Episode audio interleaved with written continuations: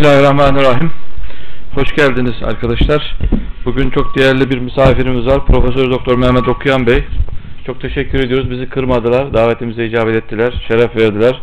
Yoğun programın, programın arasında bize de zaman ayırdılar. Mavera Eğitim ve Sağlık Vakfı olarak hoş geldiniz diyoruz. Tabii bizim e, rutin programlarımızdan takvim olarak bugün böyle bir programımız yok. Mehmet Bey sağ olsun bu zamanı ayırdılar. Ee, güzel oldu. Değişiklik oldu. Bu zamanda da şey yapmış olduk. Organizasyon yapmış olduk.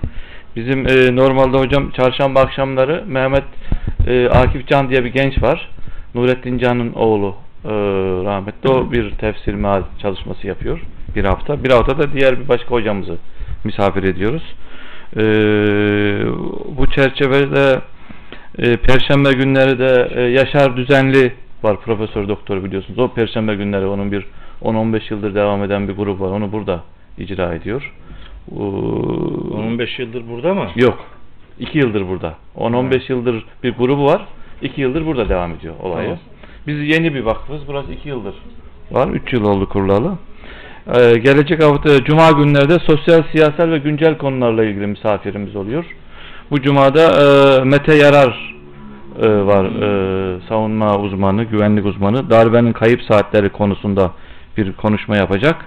Ayrıca her ayın son cumartesi de gençlere yönelik tecrübe paylaşımı diye bir e, çalışmamız var. Bu ayın konuğu da Sur Yapı'nın yönetim kurulu başkanı Altan Elmas Bey. Mete olacak. Yarar'dan şeyi dinleyin ya. Ben çok merak ediyorum. 15 Temmuz saat gece 11'den 16 Temmuz sabah saat 7'ye Onu, anla- kadar onu anlatacak inşallah. Hulusi Paşa ile neredeydi yani? Ben çok merak ediyorum. Hulusi Paşa nerede? Evet. Tamam. Onu bir soralım inşallah. Ee, hep merak ediyoruz.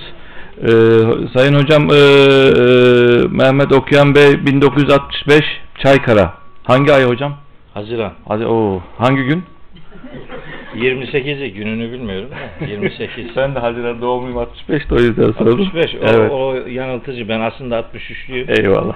Dolayısıyla ben abiyim yani. Oradan bir şey çıkmaz. O manada üstad, üstad hocam orada problem yok. Çaykara Trabzon doğumlu e, tefsir profesörü kendisi. İlk öğrenimi doğduğu beldede orta öğrenimi Trabzon Hayrat'ta yaptı. 83 yılında 19 Mayıs Üniversitesi İlahiyat Fakültesi'nde başlayan hocamız 1987 yılında bitirdi. Burada 90 yılında yüksek lisansını, 94 yılında da doktorasını tamamladı. Hocam Arapça ve İngilizce e, bilmekte. E, 1988 yılında 19 Mayıs Üniversitesi'nde İlahiyat Fakültesi Tefsir Anabilim dalında araştırma görevlisi olarak çalışmaya başladı. 94'te burada yardım doçentlik kadrosuna atandı. 2002 yılında doçent, 2008 yılında da profesör ünvanını aldı. Halen e, 19 Mayıs Üniversitesi İlahiyat Fakültesi'nde Tefsir Anabilim dalında öğretim üyesi olarak görevine devam etmektedir. E, çeşitli dekanlık görevlerinde bulundu. Çeşitli ilmi çalışmalar var. Zaten hocamızı yoğun bir şekilde biliyoruz. E, kitapları e, Necmuddin Daye ve Tasavvuf Tefsiri. E, Kur'an'da Vücuh ve Nezair. Son dönem Osmanlı'da iki müfessir Bereketzade İsmail Hakkı ve Gazi Ahmet Muhtar Paşa. E, Kur'an'da çok anlamlılık. Vücuh ve Nezair. Kur'an-ı Kerim'e göre kabir azabı var mı? E, Fatiha ve Duha Nas arası kısa surelerin tefsiri. E, kısa surelerin tefsiri ayrıca. Nasip olursa da e, e, dört gözle beklediğimiz bir tefsir çalışması da var inşallah. Evet. E, Allah e, tamamen erdirsin. Yaptığınız çalışmaların etkisini halk etsin. Amin. Doğru anlaşılmasına, doğru kavrulmasına karşılıklı olur, yardımcı olsun diyoruz. Amin. Bu arada dışarıda bir hat sergisi var arkadaşlar. Vakıf yararına satışı da gerçekleşiyor. Değeri 1000 lira. Buyurun hocam. Bismillahirrahmanirrahim. Elhamdülillahi Rabbil alemin. Ve salatu ve selamu ala seyyidina Muhammedin ve alihi ve ashabihi ecma'in. Değerli kardeşlerim,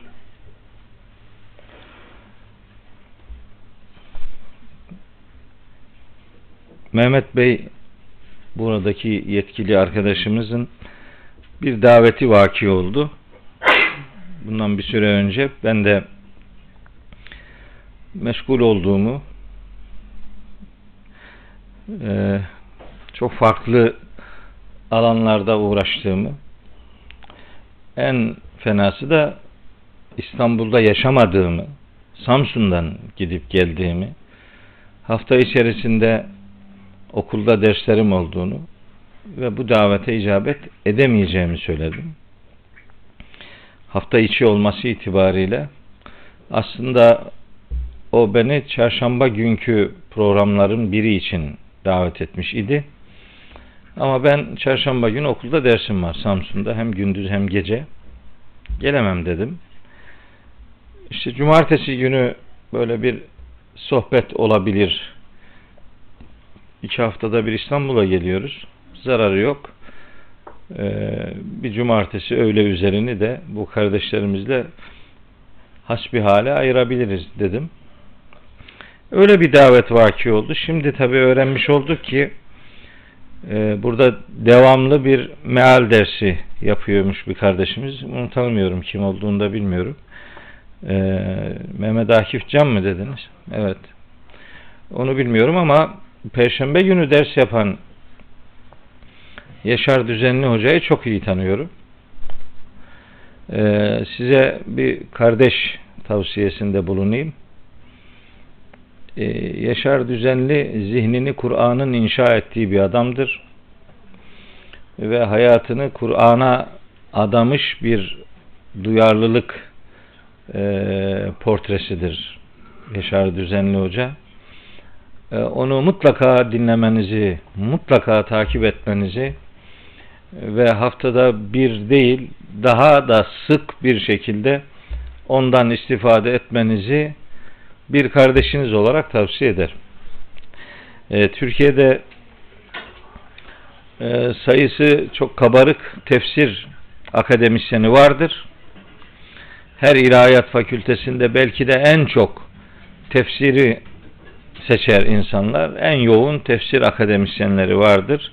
Ya da en yoğunlardan biridir en azından ama bilgisini toplumla paylaşan böyle organizasyonlara e, canıyla yüreğiyle katkı veren çok fazla elemanımız yoktur maalesef. İşte onlar o yokluğun arasında Yaşar Hoca e, çok harika bir adamdır. Mutlaka ve mutlaka ondan daha fazla istifade etmenizi tavsiye ederim. E, iyi bir Kur'an adamı. Kur'an'ı hayatının merkezine taşımış bir akademisyendir. Onun için buradan ona selam ediyorum. Daha sonraki ilk dersinizde de selamımı iletmenizi istiyorum. Yaşar Hoca'yı çok sever ve takdir ederim. Ee, öyleyse Yaşar Hoca burada tefsir dersi yapıyorsa mesele yok. Bizim şimdi burada bir şey dememize de fazla hacet yok demektir. Çünkü ehil bir ağız sözünü sizinle paylaşıyordur. Ama biz tabi buraya gelmiş olduk bugün.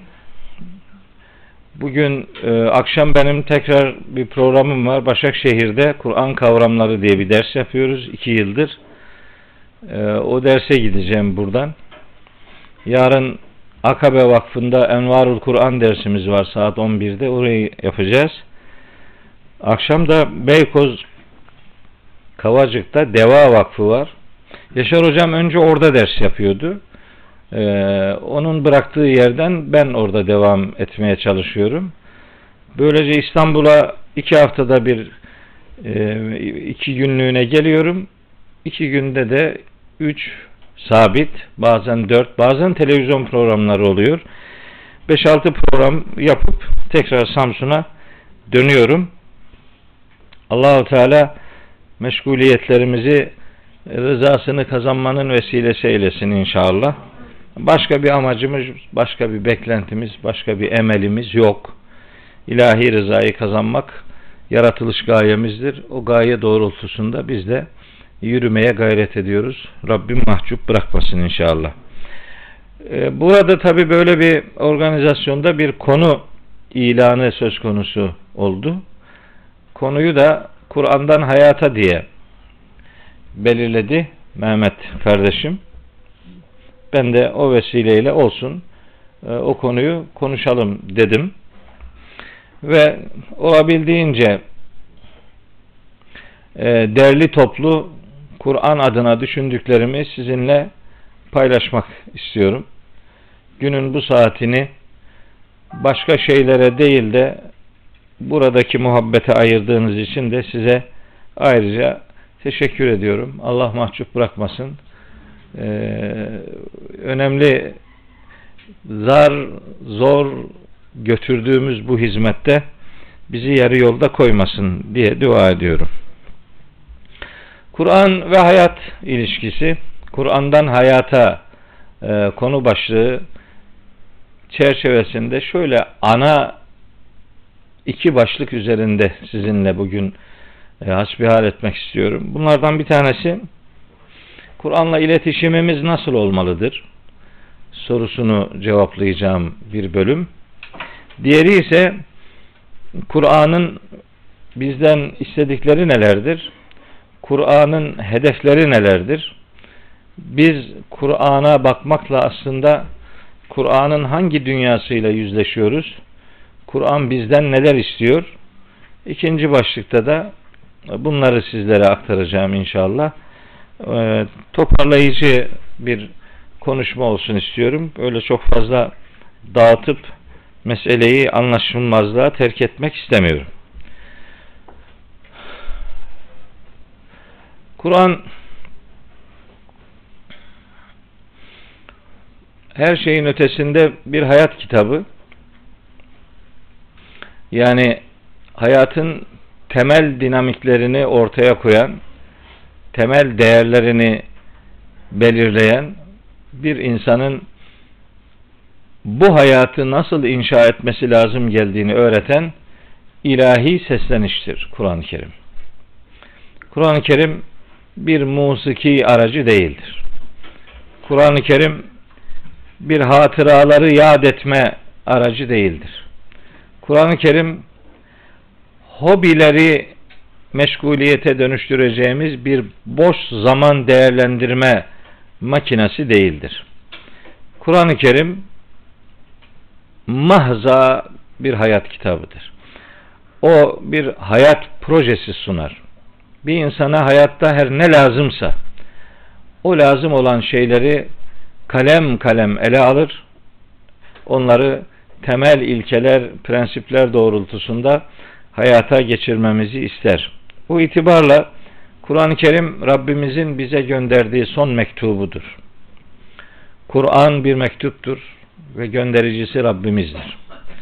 Mektupların yazılış gayesi nasıl ki okunması, anlaşılması ve sonra da kendisine cevap verilmesi ise Kur'an'ın da misyonu buna benzer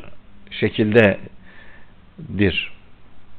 Yani Allah bir mektup gönderdi. Bizden bunu okumamızı istiyor okurken anlamamızı istiyor. Sonra da davranışlarımızla o mektuba cevap vermemizi istiyor. Bizim ibadetlerimiz, hayata bakışımız Allah'ın istediği gibi ise işte mektubun cevabını veriyoruz demektir. Değilse şimdilerde yapıldığı gibi eğer anlaşılmadan okunuyorsa anlaşılmadan okunuyorsa istenilen yapılmıyor demektir. Böyle kör ve sağır bir diyalog söz konusu oluyor demektir. Bunu böyle ifade edince bazen bazılarının keyfi kaçıyor. Yani sen şimdi ne demek istiyorsun diye böyle rahatsız edici bir takım üsluplar devreye giriyor ama birazdan söyleyeceğim ne demek istediğimi. Niye böyle bazılarına göre sert kaçan cümleler söylüyoruz? Bunun sebebi elbet var. Ee, birileri kızıyor diye de sözümüzü söylememizi değiştirmeyeceğiz. Doğru bildiğimiz yolda dost doğru devam etmeye de e, gayret edeceğiz. Bu yol haysiyetli bir yol, zor bir yol, dikenli bir yol. Bir takım sıkıntıları beraberinde getiriyor. Yola çıkıyorsanız sıkıntıları da göze alacaksınız. Sıkıntısız yolculuk adamda hatıra bırakmaz. O itibarla ee, varsın başımıza her ne gelecekse gelsin biz Kur'an'la anılmaya devam edelim. isteriz. Kur'an'la iletişimimiz nasıl olmalıdır? Bu iletişimle alakalı birkaç noktaya özellikle temas etmek gerekir. Bu temas edeceğimiz birinci nokta iletişimin en temel unsuru tanımaktır. Tanımıyorsanız, tanımayacaksanız, tanımak için çare aramıyorsanız iletişim kurmuyorsunuz demektir. Kur'an'la iletişimimizin birinci noktası da onu tanıma kararlılığıdır. Tanırsanız, tanımak isterseniz iletişime geçiyorsunuz demektir. Tanımazsanız iletişim kurmuyorsunuz demek. Peki tanımak için ne yapmak lazım? İkinci iletişimin ikinci basamağı tanımak için sevmek lazım. Severseniz tanırsınız. Tanırsanız daha çok seversiniz. Yani tanımanız sevginizi, sevginiz tanımanızı arttırır, destekler, daha anlamlı kılar. İnsan tanımadığı şeyi sevmez. Tanımadığınız şeyi sevemezsiniz yani. Hakkında bir takım malumatınız olacak ki sevesiniz. Ya da sevginizin anlamlı olabilmesi onu tanımanıza bağlıdır. Tanım, mesela soruyorsunuz adama. Kur'an'ı seviyor musun? Seviyorum diyor. Tanıyor musun? Tanımıyorum diyor. Nasıl seviyorsun peki? Neyini seviyorsun? İşte böyle o sevginin adına da ben platonik aşk diyorum. Bu platonik aşk, bu başka bir şey değil. Yani bunun pratikte karşılığı yok yani. Hem tanımıyorsun hem seviyorsun. Olmaz öyle bir şey yani. Seviyorsan tanırsın, tanıyorsan seversin. Sevdikçe tanırsın, tanıdıkça daha çok seversin. Kur'an bu anlamda tanımak durumunda olduğumuz ve bu vesileyle de mutlaka sevgimizi arttırmak zorunda olduğumuz bir ilahi sesleniştir, ilahi hitaptır. E peki Kur'an'ı tanımak ve sevmek için ne yapacağız? Okuyacağız ve anlayacağız. Okuyacağız ve anlayacağız. Okunuyor Kur'an-ı Kerim. Dünyada belki de dünya nüfusu itibariyle en çok okunan kitap Allahu Alem Kur'an'dır. Yani böyle takım tutar gibi, slogan atar gibi bir cümle söylemek istemiyorum ama yani dünya Müslümanlarının oranına bakıldığı zaman o oran Kur'an'ı okuyan orandır da aynı zamanda. Hristiyanlar nüfus olarak oran olarak Müslümanlardan daha fazla ama Hristiyan kitlenin böyle anlamadan İncil okuma diye bir tecrübesi yok pek. Onlar o, okumazlar yani. O kilisede adam okursa okur. Gerisi bir Hristiyan evinde böyle okumayı ibadet yapan bir İncil tecrübesine sahip değildir. Geneli böyledir. Ama Müslümanlar için anlamadan da okumak bir ritüeldir yani bir ibadet sayılır. Anlamadan okuyorsun yani böyle yoğun bir şekilde. Oraya baktığınız zaman dünya üzerinde en çok okunan kitabın Kur'an olduğunu bir slogan olarak değil belki gerçeğin karşılığı olarak beyan edebiliriz. Fakat bizdeki okuma oranı anlama oranıyla doğru orantılı değildir. En çok okunan kitap Kur'an'dır ama en az anlaşılan kitap da Kur'an'dır maalesef. Böyle acayip bir tersine oran söz konusudur. En çok okunan kitap, en az anlaşılan kitap. Böyle izah edilemez bir çelişki e, içerisindeyiz. Ben biraz sloganik bir takım cümleler söylemek istiyorum.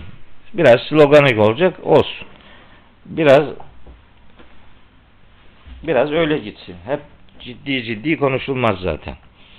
Mesela ben derim ki Kur'an'a hayat vermeyenlere yani hayatını Kur'an'a vermeyenlere Kur'an hayat vermez. Siz hayatını Kur'an'a vermiyorsanız Kur'an da size hayat vermez. Kimse kusura bakmasın.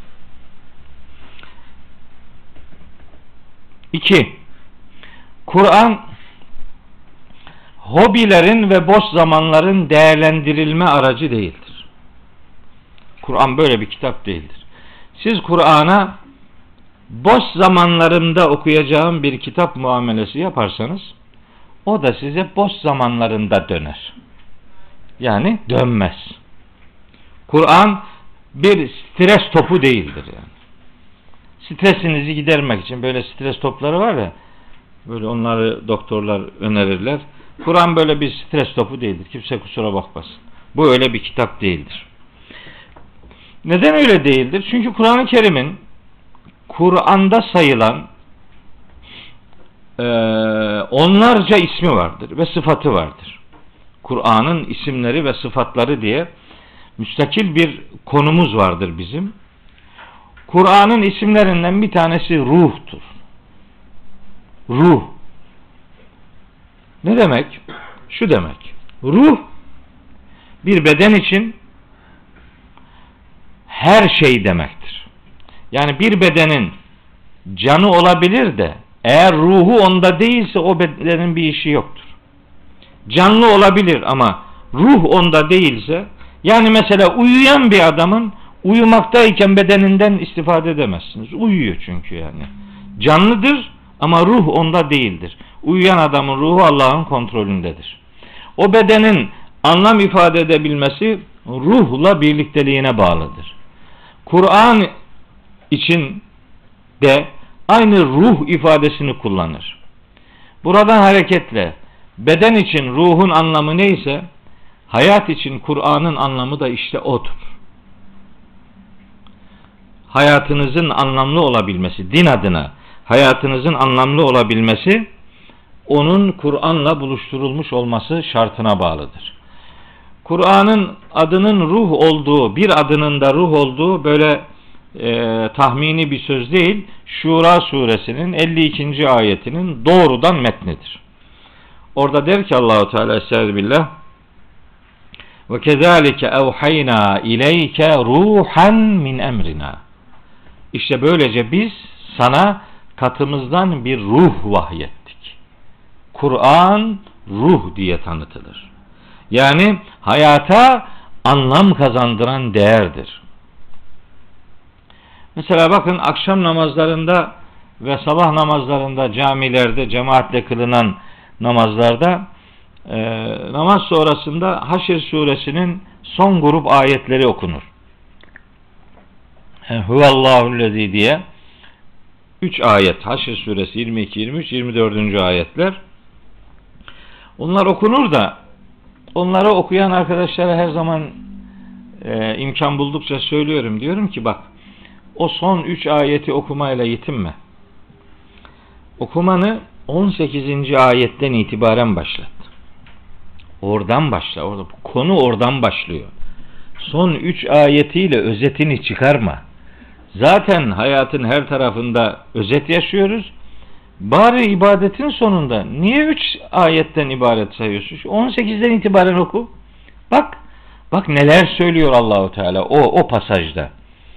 Ben tabi şimdi o pasajı size aktaracak değilim ama 22. ayetin bir öncesinde 21. ayet var. Haşr suresinde Kur'an hayat ilişkisini en güzel özetleyen ayetlerden biridir. Bakmayın kimse onun manasına eğilmediği için öyle bir kafa yorma ihtiyacı da hissetmezler. Der ki Rabbimiz orada Estağfirullah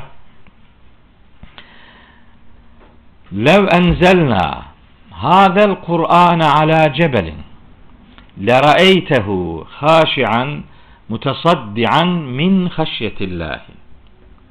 Biz eğer bu Kur'an'ı bir dağa indirseydik, dağa, biz bu Kur'an'ı bir dağın üzerine indirseydik, sen o dağı şöyle görürdün.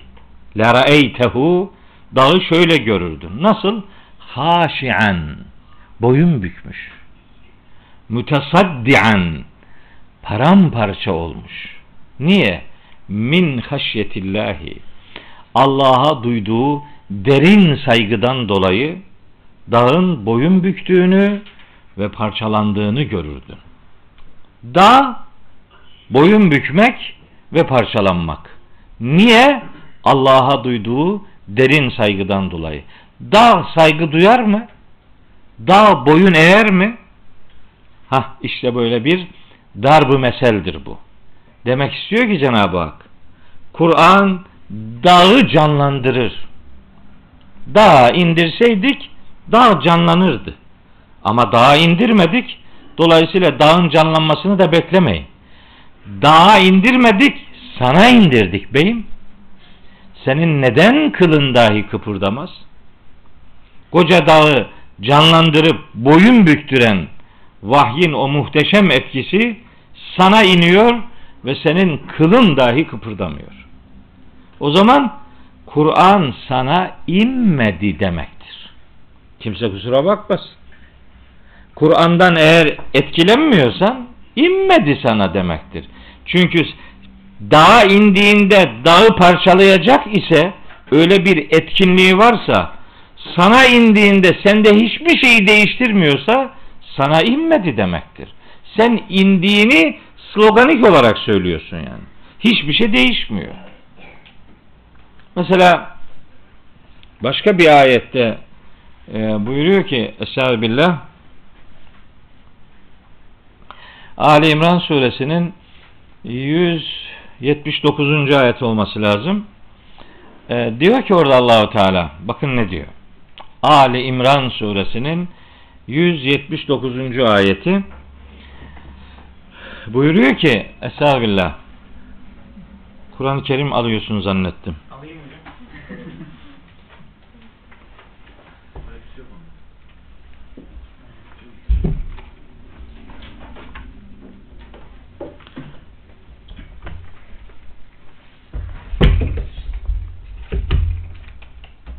Kur'an-ı Kerim değil. Kur'an-ı Kerim yok mu Allah'ın kitabı? Burada var hocam. O, o, o, o doğru değil. Ha tam açmışsın sayfayı. Evet 179 ayet numarasını doğru söyleyeyim diye Kur'an-ı Kerim istedim. Diyor ki Rabbimiz bakın ne diyor. Kur'an'ın etkinliğini anlama bakımından söylüyorum. Bakın. Ma kana Allahu liyezera'l mu'minina ala ma entum aleyhi hatta yemizel habise minet tayyibi. Allah müminleri bulunduğunuz bu hal üzere terk etmeyecektir. Ta ki sizin inanç, ahlak, ibadet noktalarınızda yanlış, zararlı şeyleri iyi, doğru, faydalı şeylerden ayırt edinceye kadar. Yani Kur'an size karışır. İnancına karışır, uygulamana karışır, ahlakına karışır, yani hayatına karışır. Senin hiçbir işine karışmayan kitabın adı değildir Kur'an-ı Kerim. Öyle indirilmedi bu kitap. Kur'an müdahil olan kitap demektir aynı zamanda. Hayata müdahale eder. Durduğun yerde seni bırakmaz. Onun için hayat kitabıdır. Kur'an dönüştürücü bir kitaptır. Kur'an dönüştürür. İddiası budur. Pratikte dönüştürmüş müdür? Evet dönüştürmüştür. Kimi dönüştürmüştür? 610 yılının Mekke'sini 622 yılının Medine'sini 632 yılının Mekke ve Medine'sine dönüştürmüştür. 610 yılında Mekke neydi? Bir cahiliye merkezi idi. Öyle tanıtılıyor. Ama 632 yılında Mekke ve 632 yılında Medine asr-ı saadet diye anlatılıyor, anlatılıyor. Ne demek? Tarihin en canavar adamları tarihin en müstesna insanlarına dönüştü. Nasıl oldu bu iş? Kim yaptı bu dönüşümü? Bu dönüşümü Kur'an-ı Kerim gerçekleştirdi. Kur'an'ın dönüştürücü misyonu tarihte bir kereliğine değildir. Yani indirildiği dönemin Mekke'sine ve Medine'sine bir dönüşüm kazandırdı o kadar. Hayır. Bunun dönüştürücülüğü bugün de söz konusudur. Ama siz kendinizi Kur'an'ın ellerine bırakırsanız o sizi dönüştürür. Biz Kur'an'la dönüş, dönüşecek yerde döndük Kur'an'ı dönüştürmeye başladık. Ne yaptık? Dedik ki bu ayet bizi ilgilendirmez. Bu ayetin muhatabı biz değiliz. Bu ayet Yahudilerle alakalıdır. Bu ayet Hristiyanlarla alakalıdır. Şu ayet müşriklerle alakalıdır. Şu ayetlerin önemli bir bölümü ki 2400 ayet civarında kıssalardır. Onlar zaten eskilerle alakalıdır. Bir bölümü münafıklarla alakalıdır. Geriye bir şey kalmadı zaten. Bu kitabın bize dediği bir şey kalmadı. Böyle acayip okumalar yaptık yani. O bizi ilgilendirmiyor, bu bizi ilgilendirmiyor. Bizi ne ilgilendiriyor peki? Bizi ilgilendiren bir tarafını bırakmadık işin. Tabi aklıma başka şeyler geliyor ama oralara doğru gidersek asıl anlatmak istediklerimi anlatamamaktan çekiniyorum. Kur'an dönüştürücü kitaptır. Bunu unutmamak lazım.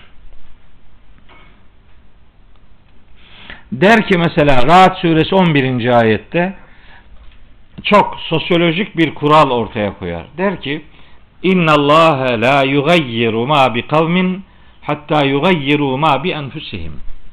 Allah herkes kendisini değiştirmedikçe onların oluşturduğu toplumu dönüştürmez diyor. Yani Allah bir kavmi o kavmin fertleri teker teker kendilerini değiştirmediği sürece Allah onların oluşturduğu toplumu dönüştürmez. Bitti. O zaman dönüşüm, değişim fertten başlar. Biz önce değişeceğiz hep başkalarına ihale ve fatura etmeye alıştırıldık. Korkunç bir şekilde. Bunu da gayet iyi bir e, mesaj şeklinde Bakara suresinin 44. ayeti verir. Der ki orada Allahu Teala Ete'murûnen nâse bil birri ve tensevne enfuseküm ve entüm tetlûnel kitâb efelâ ta'kilûn Siz kitabı okuyor olmanıza rağmen iyiliği hep başkalarına emrediyor, kendinizi unutuyor musunuz? Sizin hiçbir kafanız çalışmıyor diyor. Bakara suresi 44. ayet. İyiliği başkalarına emret, kitabı oku, kendini unut. Buna tebliğ demezler. Bunun doğru bir sonucunu beklemek de kimsenin hakkı değildir. Şikayet ediyoruz hepimiz. Toplum niye öyledir böyledir diye. Toplumun neden öyle ya da böyle olduğunun cevabını iyi bekliyorsan, doğru bekliyorsan, samimiyetle o cevabı arıyorsan bil ki o sorunun kaynağında sen kendin varsın. İnanmadığın şeyleri söylüyorsun, yapmadığın şeyleri söylüyorsun. Yapmayacağın şeyleri söylüyorsun. Saf suresinde iki tane ayet var peş peşe. Saf suresi 2 ve 3. ayetler. Onlarda buyuruyor ki Yüce Allah. Ya eyyühellezine amenu. Ey iman edenler.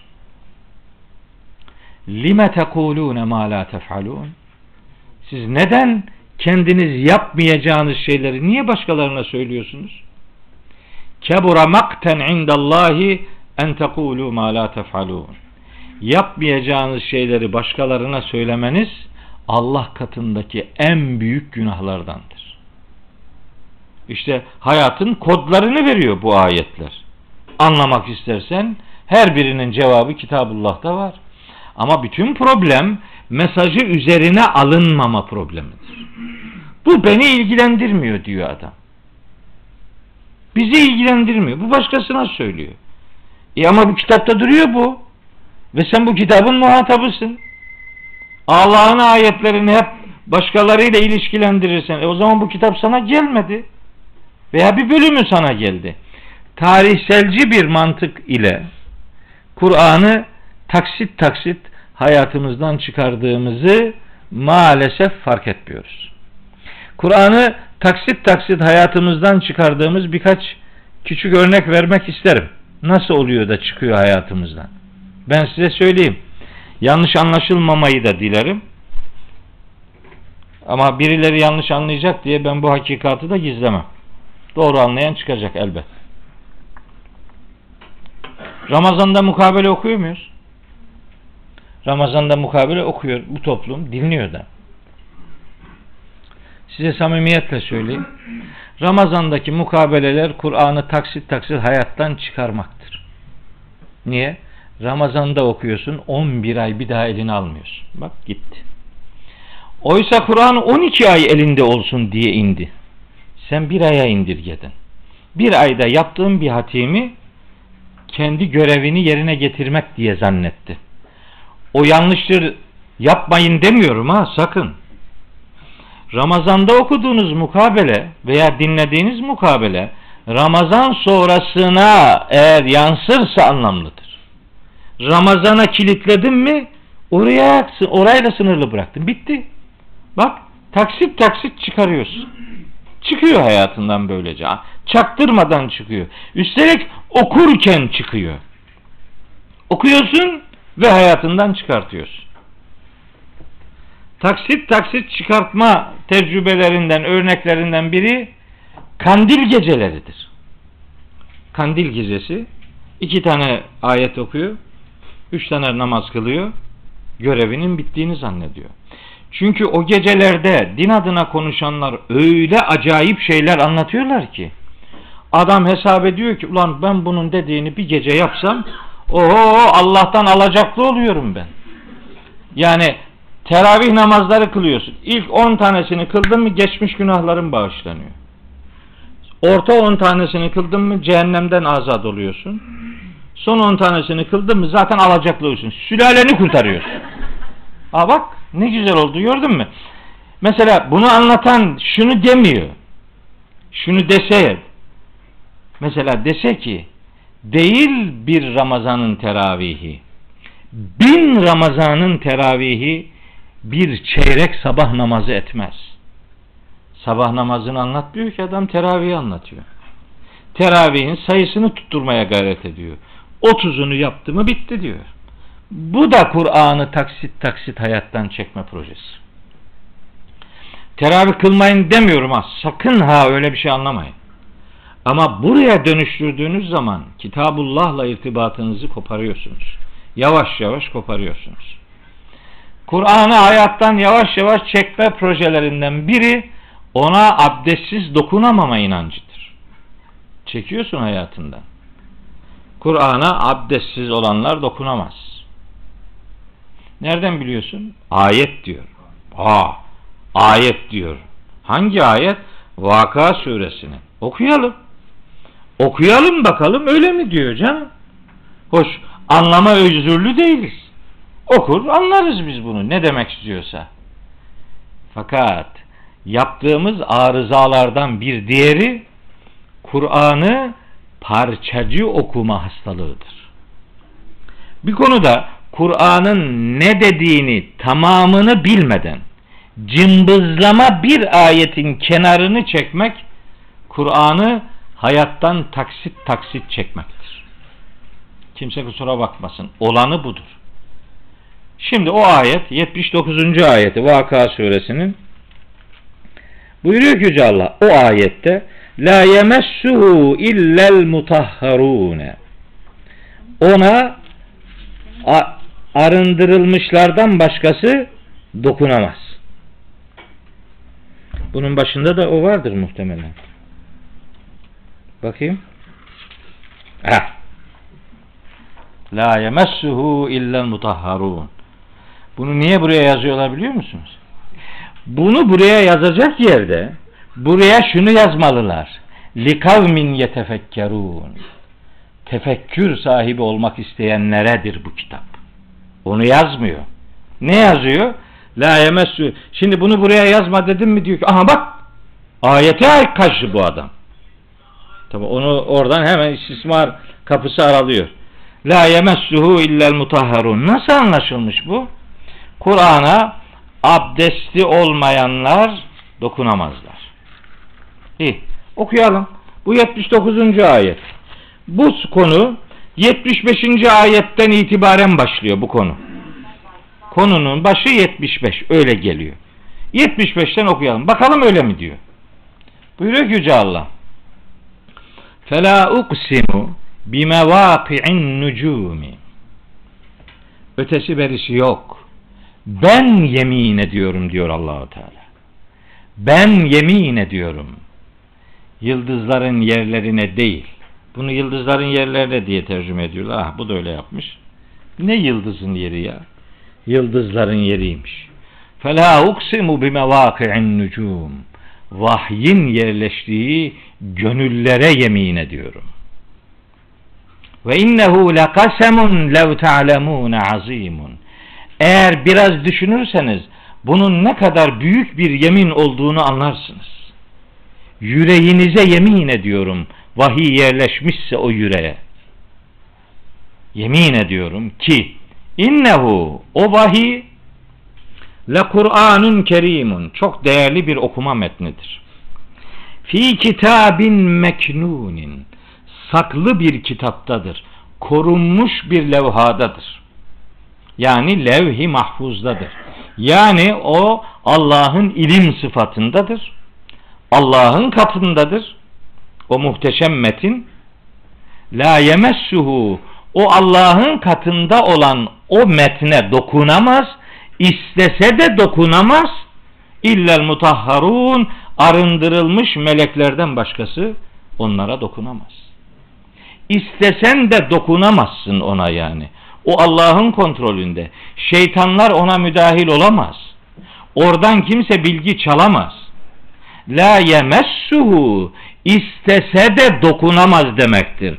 Ulaşamaz demektir. O öyle bir yüce makamdadır ki ona Allah'ın görevlendirdiği meleklerden başkası erişemez demektir. Bunu aldılar abdestli olmayan Kur'an'a dokunsun. Oradaki la yemessuhu'daki hu zamiri bu kitaba gitmiyor. Allah'ın katındakine gidiyor. Ona ulaşamaz Allah'ın görevlendirdiği meleklerden başkası. Bakın. Kur'an'da abdestle alakalı ayet Maide suresinin 6. ayetidir. Ve Maide suresi de Kur'an'ın en son indirilen suresidir. Bu ayetin indirildiği dönemde bilinen anlamda abdestle alakalı bir bağlayıcı hüküm yok zaten. Bunun abdestle ne alakası var? Bunu abdestle ilişkilendirip milletin Kur'an'a dokunmasını engellediler. Kitabullah dokunulmaz kitap oldu. Yani Kitabullah asari atika oldu. Yani antika eser diyoruz ya. Böyle koyuyorsun dokunmuyorsun. Asıyorsun duvara dokunmuyorsun. Dokunamıyorsun yani. Adama öyle diyor bir tanesi. Hocam bizim evde bir Kur'an-ı Kerim var diyor. Gıp gıcır duruyor. Evet gıp gıcır duruyor demek gayet net. Açmadın demek. Açmadın. Çünkü ona göre en kıymetli Kur'an fiziki yapısı deforme olmuş Kur'an'dır. Yepyeni duruyor yani. Ona kap yaparsın, muhafaza yaparsın, asarsın bir yere orada durur. E buna hadi diyelim. Buna abdestsiz dokunmuyorsun. Kur'an'a abdestsiz dokunmamak ifadesiyle mushafa abdestsiz dokunmamak ifadesi aynı şey değildir. Çok uyanıklar. Mushafa abdestsiz dokunmamayı Kur'an'a abdestsiz dokunmamayla eşleştirmişler. Musaf, Musaf Kur'an metninin yazıya döküldüğü bu kağıtların adıdır. Musaf, sahifele, sahifeleştirilmiş metin demektir. Soruyorum, diyorum ki bak buna abdestsiz dokunmuyorsun. Niye dokunmuyorsun? Kutsal gördüğün için, saygı duyduğun için, bunu yücelttiğin için. Halbuki Kur'an yüceltilmeye ihtiyacı olan bir kitap değildir. Kur'an zaten kaynağı itibariyle zaten yücedir. Allah'ın kelamıdır. Sen kimsin ki onu nereye yücelteceksin? Onun ötesinde daha yücelecek bir yer yok ki. O zaten yüce. Kerim kitap bu. Bu zaten yüce. Onun amacı senin yücelmeni sağlamaktır. Sen yüceleceksin. Bakın o ayette diyor ki La yemessuhu illel mutahharun tenzilun min rabbil alemin. O orijinal bulunduğu yerden alemlerin Rabbi Allah tarafından indirilmiş, ikram edilmiştir. Oradan bize ikram edildi. indirildi Allah'ın kitabı. Kitabın tenzili Allah'ın bize tenezzülüdür yani. Allah bize tenezzül etti, kitap gönderdi. Diyorum ki tamam bu kitaba abdestsiz dokunmuyoruz. Buna saygı duyduğun için. Bu saygıyı böyle e, gayri ciddi gö- de görmüyorum yani. Saygı duyuyorsa o o yanlış bir şey değil yani. Ama sen saygının aslında nere gösterilmesini bence biraz şaşırdın gibi geliyor bana. Aynı adama soruyorsun buna abdestsiz dokunulmaz diye. Diyene diyorsun ki peki abdestsiz ezbere okunabilir mi? Abdestin yok. Ezber okur musun Kur'an'ı? Okursun diyor. E buna dokunmamaktaki sebep abdestsizliğin idi. Gene abdestsizsin ama ezber okuyorsun. Peki sen neye saygı duyuyorsun? Senin saygı duyduğun ne? Senin saygı duyduğun kağıt.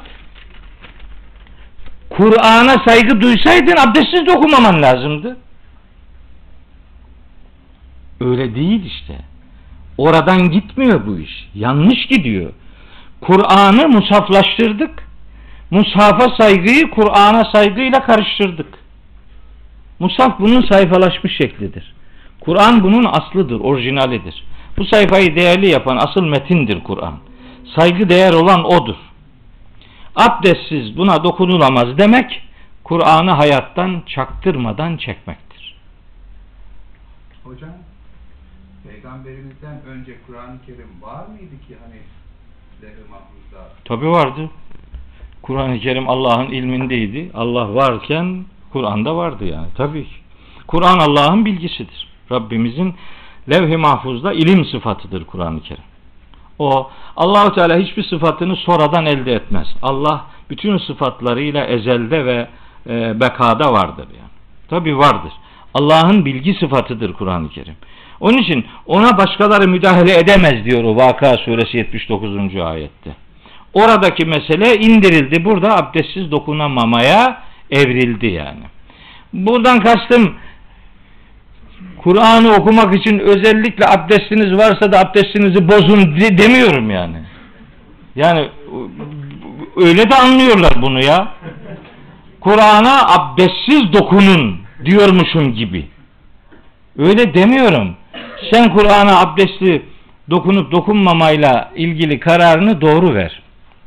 Kur'an'a bana soruyorlar abdestsiz dokun şöyle soruyor soruyu. Hocam Kur'an'a abdestsiz dokunulamaz değil mi diyor.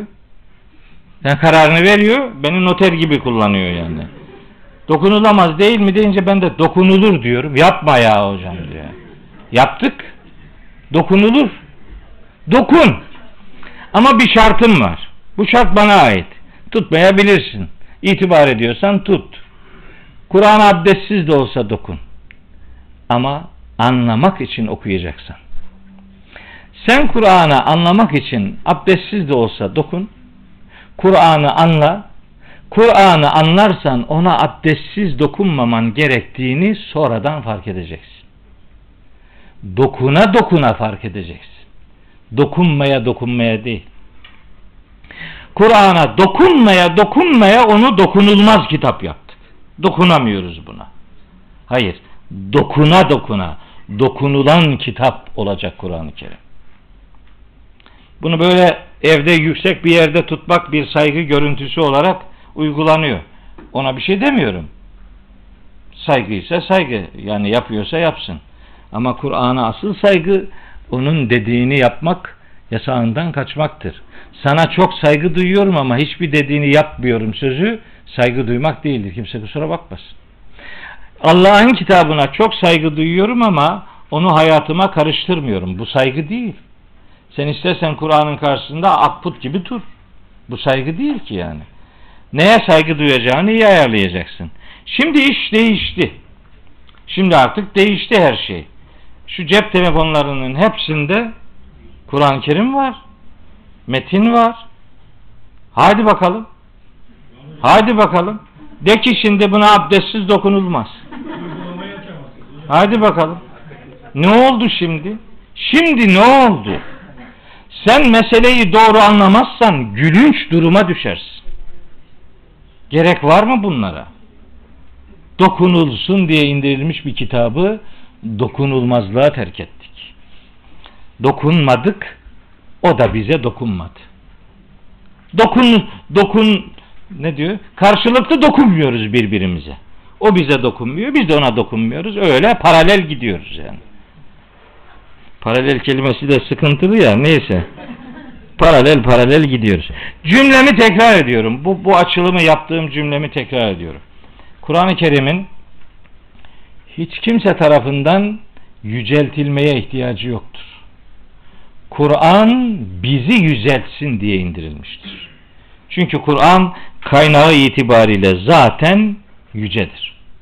Kur'an'ı güzel sesli hafızların seslendirmesiyle görevimiz bitmez. Kur'an'ı güzel yazan hattatların o harika hat örnekleriyle Kur'an metnini yazmaları ona yönelik görevimizi bitirmez. Kur'an onun dediğini yaptığımız zaman görevimizi yerine getireceğimiz kitaptır. Diğerleri gereksizdir demiyorum. Onlar asıl mesajın, asıl maksadın yanında tali şeylerdir.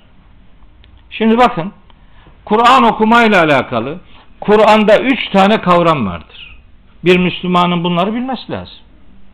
Kavramlarımızdan biri tilavet, bir diğeri kıraat, üçüncüsü tertil. Üç tane kavramımız var. Biz Türkçe'de bunun üçüne de okumak diyor işi bitiriyoruz. Ama biliyor musunuz? Bunların üçünün de birbirinden neredeyse kilometrelerce mesafede farkı vardır. Emin olun böyledir. Çok e, kısaca söyleyeyim. Tilavet mesela tilavet aslında seslendirmek demektir. Tilavet aktarmak manası var. Tilavet gündem yapmak manası var. Tilavetin izinden gitmek, peşinden gitmek, takip etmek manası var vesaire.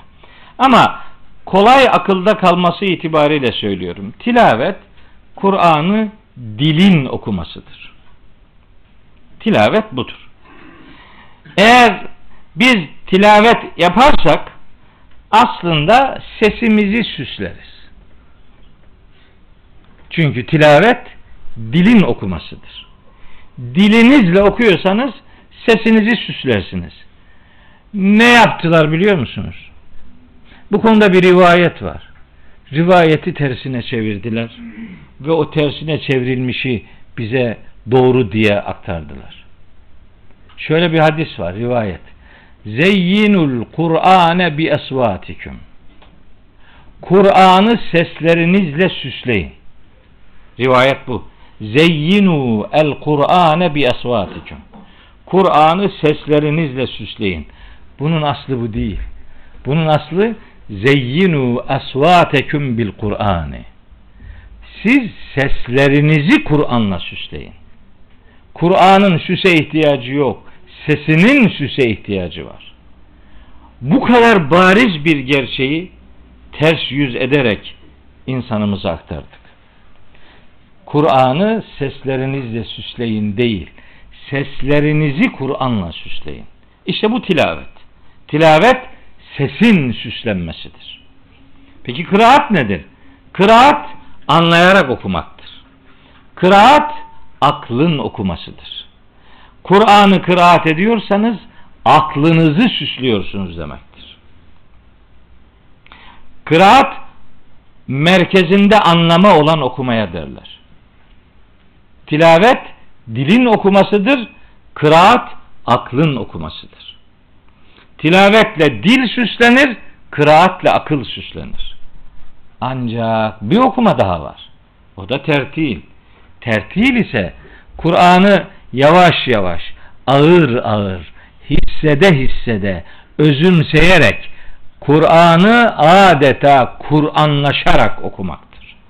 O da Kur'an'ı yüreğinden okumaktır, gönlünden okumaktır. Kur'an'ı tertil edenler kalbini süslemiş olurlar. Bir Müslümanın bu üç okumaya da ihtiyacı vardır. Bir tanesiyle yetinemez. Bugün dünya Müslümanları üç okumanın ikisiyle vedalaşmıştır. Kıraat yok, tertil hiç yok. Ne var? Tilavet var. Tilavetin de üç anlamının ikisi yok, biriyle idare ediyoruz. Hangisiyle idare ediyoruz? Seslendirme ile. Bize göre Kur'an'la iletişimimiz ses titreşiminden ibarete indirgendi. Üzgünüm.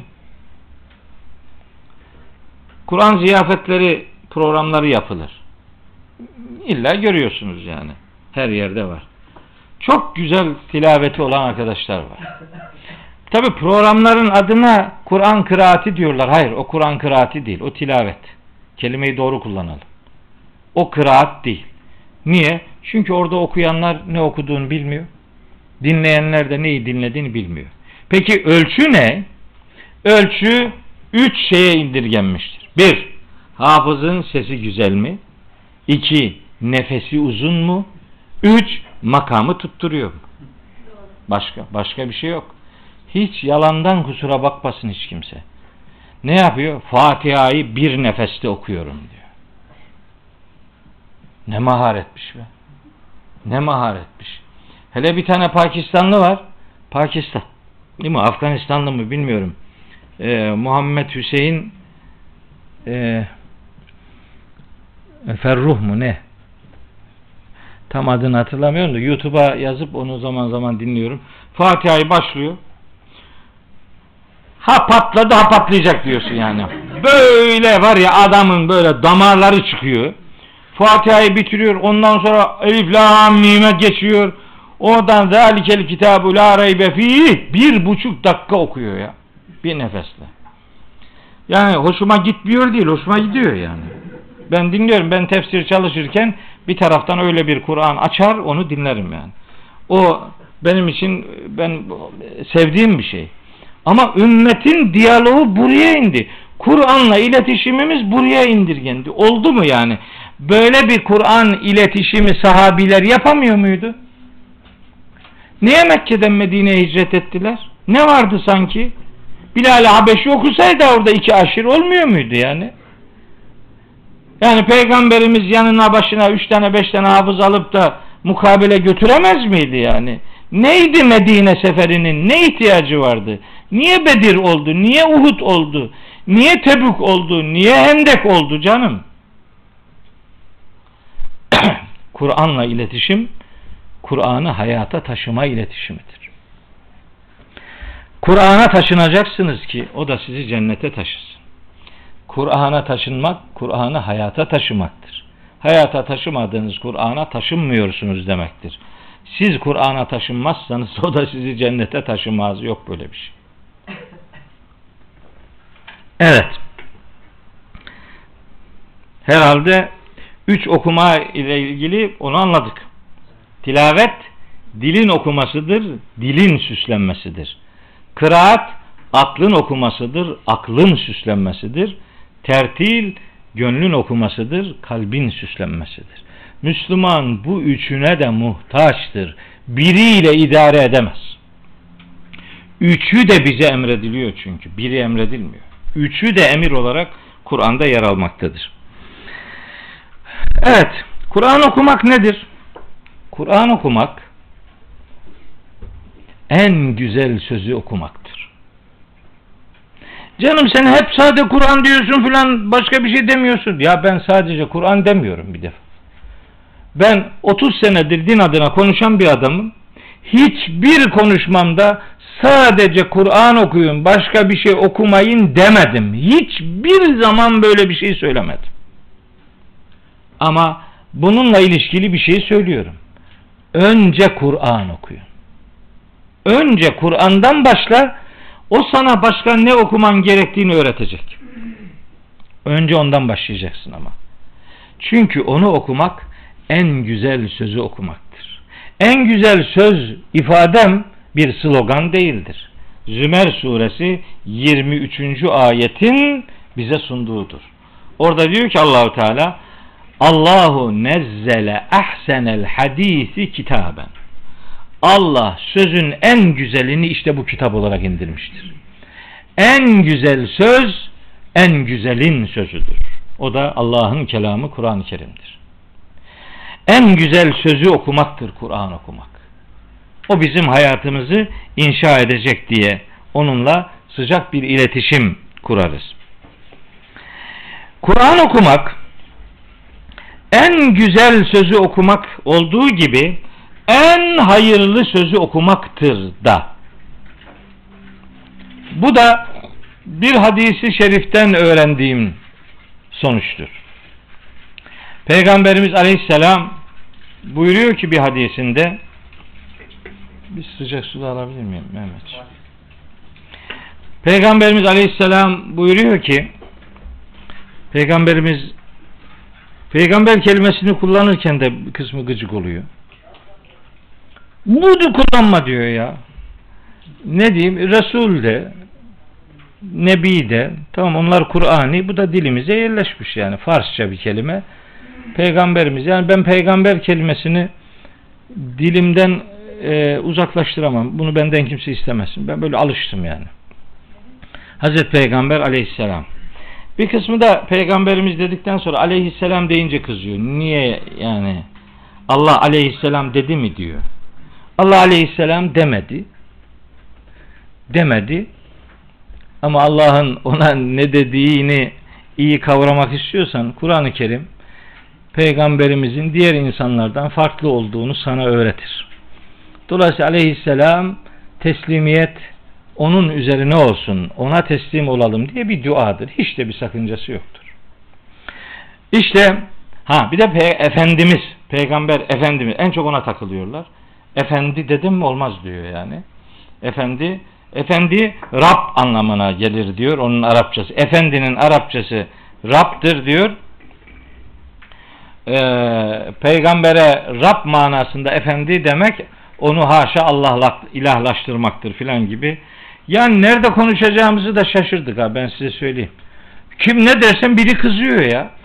Herkesi memnun etmek mümkün değil. Herkesin kelimelere karşı bir antipatisi var. Her hangi kelimeyi söylesem biri bir şey diyor oradan. Yani millet ne diyecek onu hesap ederek konuşacaksak zaten yarım saatte yarım kelime edemeyiz. Her kelime parsellenmiş birileri tarafından. Ben Peygamberimiz Aleyhisselam diyorum. Hiç kimseden de izin almak ihtiyacında değilim. Böyle diyorum, böyle diyeceğim. Peygamberimizin Kur'an'la alakalı en hayırlı sözdür Kur'an manasında bir hadisi var. Buyuruyor ki Peygamberimiz Fadlu kelamillahi ala gayrihi kefadlillahi ala halqihi Allah'ın bu kelamının diğer sözlere olan üstünlüğü Allah'ın mahlukata olan üstünlüğü gibidir. Yani Allahu Teala yarattığı varlıklardan ne kadar üstünse, yüce ise onun kelamı da diğer sözlerden o kadar üstündür ve yücedir. Öyleyse Kur'an'ın izini sürmek, Kur'an'ın peşinden gitmek en hayırlıyı takip etmek demektir. En güzeli takip etmek demektir. En doğruyu hayatına taşıyor olmak demektir. Nihayetinde ben Kur'an okumayı onu hayata taşımak diye algılarım. Hayatınıza taşıdığınız ayet size inmiş demektir. Hayatınıza taşımadıysanız o ayet sana henüz inmedi. O öyle atmosferde duruyor. Onu oradan alır hayatına geçirirsen o zaman okuyor olacaksın diyorum. Kur'an'la alakalı iletişimimizde en önemli noktalardan olmasına rağmen en çok ıskalanan hususlardan biri Kur'an'ın kainatla iletişimini koparmaktır. Ümmet Kur'an okumayı metin okumaya indirgedi. Kur'an'ın ayet ve kitap dediği diğer şeyleri dışladı. Oysa Kur'an okumak onu hayata okumaktır dedik. Kur'an okumak aynı zamanda hayatı da okumaktır. Onu hayata okumak ve hayatı okumak da Kur'an okumaktır. Çünkü Kur'an'a göre üç tane kitap vardır. Kur'an'a göre üç tür ayet vardır. Bir Müslümanın bunları bilmesi lazım. Kur'an'a göre kitap üç tanedir. Bir, vahyedilen kitap. Hazreti Adem'den Hazreti Muhammed'e kadar aleyhissalatü vesselam. Bütün peygamberlere indirilmiş ilahi mesaj Allah'ın tenzili kitabıdır. Biz buna tenzili vahiy deriz. İndirilen, vahyedilen, öğretilen kitap. İşte onun son versiyonu Kur'an-ı Kerim'dir. Bu bir kitap. Başka kitapları da var Rabbimizin. Kainat da bir kitaptır. Çünkü Kur'an'a göre ayeti bulunan bütün kitaptır. Kainattaki her mahluk, her nesne bir ayettir. Her nesne bir ayetse o ayetlerin oluşturduğu bütün kainat da bir kitaptır. Kainat kitabı okunsun ister Kur'an-ı Kerim. Asla abartarak söylemiyorum. Yüzlerce ayet var Kur'an'da kainat kitabını bize okuyalım diye emreden. Zerresinden küresine varıncaya kadar. Her mahluk bizim için bir ayettir.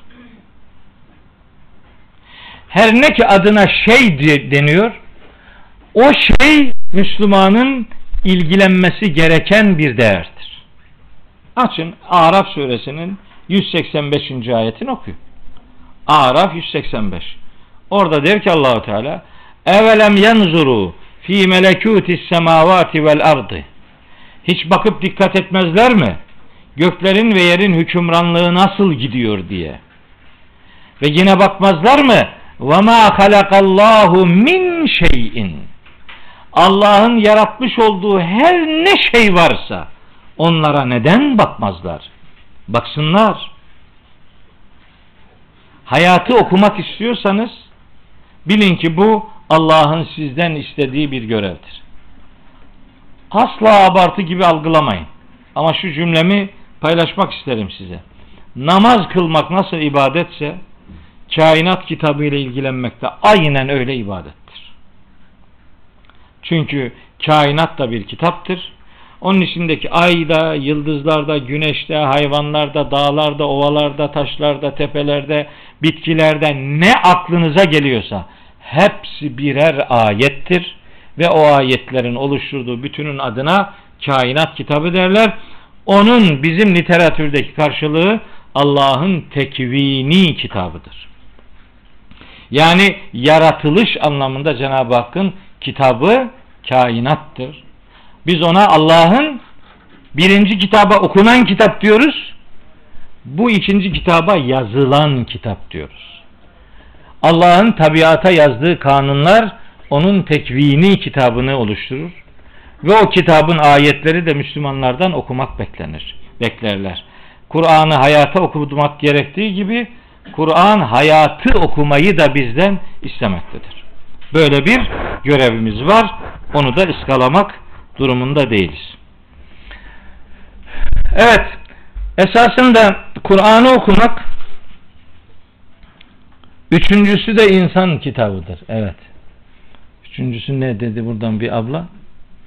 Biri vahyedilen kitap, tenzili kitap, biri yazılan, kainata yazılan kanunlar anlamında tekvini kitap yani yazılı kitap. Üçüncüsü de bu iki kitabın muhatabı olan insan kitabı. İnsana nasıl kitap diyoruz? Deriz. Çünkü insanda ayetler vardır. Var mı? Var. İnsanda ayet mi olurmuş? Olur. İnsan kendisi bir ayettir. Çünkü insan ayetlerden oluşmuştur. Bakın ben sözümü Kur'anlaştırmadan söylemem. Arkasında bir ayet yoksa onu söylemem zaten. Açın Fussilet suresinin 53. ayetine bakın. Orada der ki Allahu Teala Senurihim ayatina fil afaki ve fi enfusihim. Biz insanlara hem ufuklardaki ayetlerimizi göstereceğiz hem de kendi canlarındaki ayetlerimizi göstereceğiz. Herkesin kendisinde ayetler vardır diyor. Onları göstereceğiz. Niye?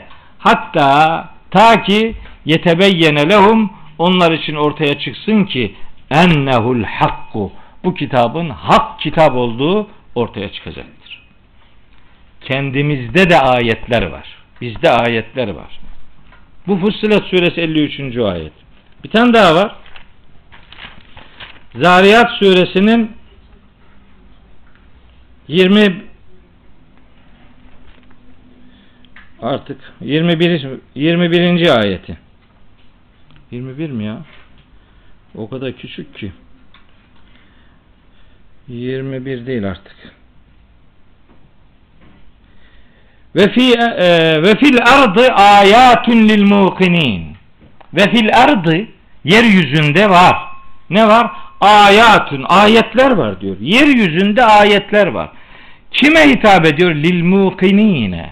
Kesin iman etmek isteyenler için yeryüzü ayetle doludur. Sadece o kadar değil. Ve fi enfusikum kendi canlarınızda da ayetler var. Efela tubsirun. Neden bakmıyorsunuz? Bak sizde ayetler var diyor. Kendimizde ayetler var. Kainattaki ayet toplamı gibi. Ya bununla alakalı daha şu kadar ayet var ama iki tanesiyle yetinelim. Demek ki kitaplar üç taneymiş. Hayatı okuma noktasında söylüyorum bunu. Kur'an'ı hayata okumak gerçek okumaktır. Sözüm bundan ibaret değil. Kur'an bize hayatı okuma görevi de verir. İşte hayatı okumak kainatı okumaktır. Kendimizden ufuklarda diğer bütün gezegenlerde ne varsa yani. Onlar bizim okuma konularımızdır. Yani dağlardaki nesneler ayettir. Uzayda da ayetler var mı? Var. Nerede var? Şimdi Yusuf suresinin Yusuf suresinin 105. ayeti var. Yusuf suresinin hep sadece Hazreti Yusuf'tan söz ettiği zannedilir. Evet doğrudur. Yusuf suresi 111 ayettir. 111 ayetin 102 ayeti Hazreti Yusuf'un kıssasıdır. Ama o son 10 ayetlik pasaj muhteşem, her biri muhteşem mesajlar verir. O son o 10 ayet. Herkes Yusuf kıssasını okuyor. 101 ayeti okuyor, 102 ayeti okuyor. Oradan sonrasını okumuyor. Okusana oradan sonrasını. Zaten bir sayfa kalmış. 10 tane ayet var. Okumuyor. Okumuyor. Niye biliyor musunuz? O kıssa bittikten sonraki hemen 103. ayeti okursa morali bozulacak. 106. ayeti olacak, okursa kahrolacak. Okumaya hemen iyisi diyor. Okuma ama bu hakikat. 103. ayette diyor ki ve ma yu'minu ekseru şey ve ma ekserun nasi ve lev harasta bi müminin. Sen ne kadar üzerine düşsen de insanların çoğu iman etmeyecek. Buyur. Öyle. Çoğunluk hakikatin temsilcisi değildir demek istiyor bu ayet. Bu ayet aslında demek istiyor ki peygamberlerin en başarılı olanının başarı oranı maksimum yüzde 49'dur. Yarısı yok. Daima çoğunluk iman etmiyor. Peki o yüzde 49 sağlam mı? Hayır o da sağlam değil. Çünkü 106. ayet diyor ki bu yüzde 49 var ya diyor ve ma yu'minu ekseruhum billahi illa ve hum müşrikun. Bunların da çoğu müşriktir diyor. İmanında Allah'a iman eder ama müşrik. Hadi buyur işte. Ne kaldı geri? Yüzde 24. Yani en iyi ihtimal bu üstelik.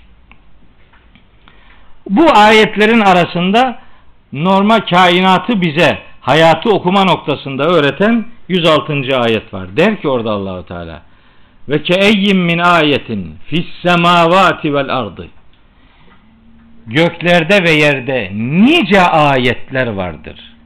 Yemurrun aleyha insanlar onlara giderler ve hum anha mu'ridun ibret almadan gerisin geri dönerler. Yerdeki ayetleri anladık. Gökte, gökte de ayetler var. Yıldızlar ayettir, güneş ayettir, galaksiler ayettir. Bütün uzay cisimlerinin her biri bir ayettir. Ve onların her birinin aslında Müslümana verilmiş birer ev ödevi olduğu maalesef Müslüman hayatında maalesef ıskalanmıştır. Bizim ülkemizde bundan 60-70 yıl önce kendini duyarlı zanneden bir takım insanlar okullarda okumayı gavur okullarında okumak diye tarif etmiş ve çocuklarını okumak, okutmamışlardır. Okulun Müslümanı gavur olmaz. Sen sahip çıkmazsan sonra yana yakıla dövünür durursun. Biyoloji de bizim evimizin konusudur. Psikoloji de bizim kitabımızın konusudur. Biyoloji bizim kitabımızda biyoloji ile alakalı şu kadar ayet var. Astronomi ile alakalı şu kadar ayetimiz var. Antropoloji ile ilgili ayetlerimiz var. Embriyoloji ile ilgili ayetlerimiz var.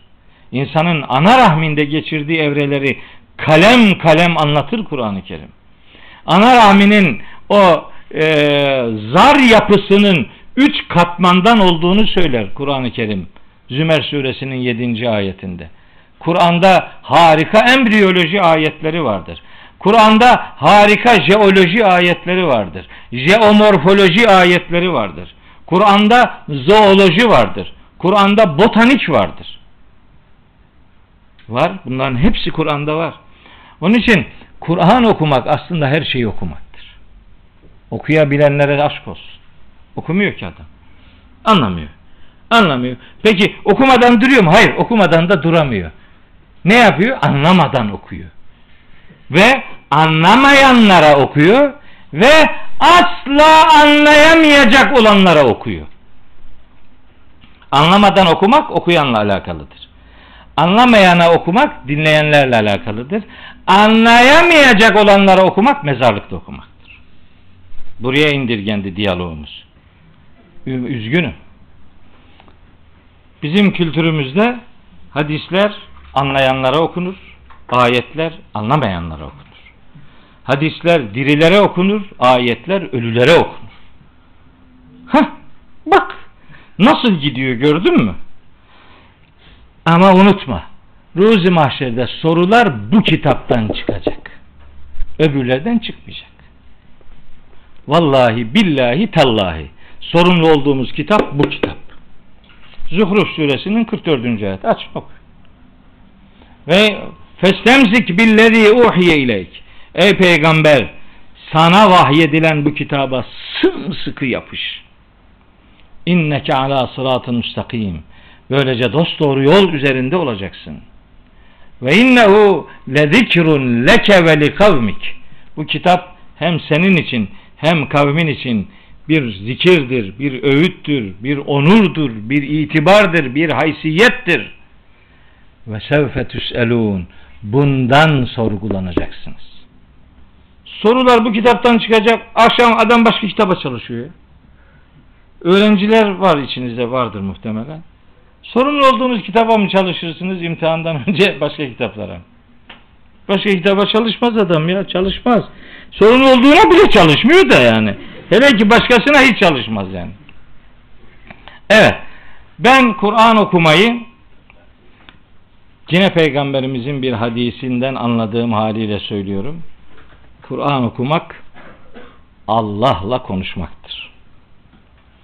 Evet iddialı bir cümle ama cümlenin sahibi ben değilim. Onu Peygamberimiz Aleyhisselam buyuruyor. Buyuruyor ki İza ahabbe ahadukum en yükellime rabbehu fel yakra'il Kur'an. Sizden biri Rabbi ile konuşmak istediği zaman Kur'an'ı kıraat etsin. Fel yakra'il Kur'an. Kıraat neydi? Anlayarak okumaktı. Biz ne yaptık? Onu da tilavete dönüştürdük. Rabbinle konuşmak mı istiyorsun? Kur'an'ı kıraat et. Kur'an'ı kıraat etmek nihayetinde Allah'la konuşmak gibi haysiyetli, onurlu bir meşguliyettir. Bütün bunlar yapılırsa ne elde edilecek? Kur'an'ın hayata dair nasıl bir proje olduğu ortaya çıkacak. Kur'an önce insanı inşa eder. İnşa ettiği insanlardan oluşan toplumu inşa eder. Sonra o toplum ümmet olma bilinciyle diğer milletlere örnek olur ve bu bu yurdun adı Dar-ı Selam olur. Dar-ı Selam davetidir Kur'an. Dar-ı Selam barış yurdu demektir. Esenlik yurdu demektir. İslam yurdu demektir. Kur'an demektir Dar-ı Selam. Allah'ın daveti Dar-ı Selam'adır. Ve Yunus suresi 25. ayette Rabbimiz buyuruyor ki Vallahu yed'u ila daris selami ve yehdi men yeşâ'u ila sıratı müstakim. Allah herkesi dar selama davet ediyor. Sonra da isteyen herkesi dost doğru yola iletiyor. isteyen herkesi doğru yola ile- iletiyor. Biz bu ayeti de nasıl yaptık biliyor musun? Ah, Dar-ı cennet dedik. İsteyeni ifadesini de istediğiniye çevirdik. Ya ne güzel oldu gördün mü? Allah herkesi Dar-ı çağırıyor. Sonra istediğine hidayet ediyor. Bu şuna benzer. Buranın konferans ilanında herkes davetlidir. Yazdı mı Mehmetciğim? Davet etti daha e, gelmedi adam. Ne yapalım? Ee, şimdi hem davet edeceksiniz herkese açıktır diye sonra da kapıya geçeceksin seni almıyorum diyeceksin. Öyle olmaz ki. O zaman şahsa davet olur, isme davet olur. Bu bu herkese yönelik davet olmaz. Ayeti yanlış tercüme edince bir sürü kırılma noktaları yaşanıyor. Hidayet ve dalalet konusu bu ümmetin en çok ıskaladığı ve yanlış anladığı konulardan bir tanesidir. Bizim bu akşam nasipse Başakşehir'deki Kur'an kavramları dersimizde hidayet ve dalalet konusunu bu akşam konuşacağız. Geçen geldiğimizde başladık, yarısını konuştuk. Bu akşam inşallah kalan yarısını anlatacağız. Hidayet ve dalalet çok önemli kavramlar ama o kavramlar da bizi sorumlu davranmaya yöneltecek şekilde değil de kadere ilahi irade nasıl istiyorsa öyle olur insan iradesini iptale yönelik yorumlanıyor. E, yok daha bu iş görüyor. Biz bizim bizim literatürümüzde dünya ile alakalı şöyle bir değerlendirme vardır. Son derece yanlış bir değerlendirme. Bize göre dediler ki dünya insanoğlunun sürgün yeridir. Hayır. Hayır bunu kabul edemeyiz yani. Çünkü kültürümüzde şu var. Adem ve Havva cennette yaratıldılar. Bir kabahat işledikleri için de cennetten kovuldular. Dünyaya indirgen, in, indirildiler.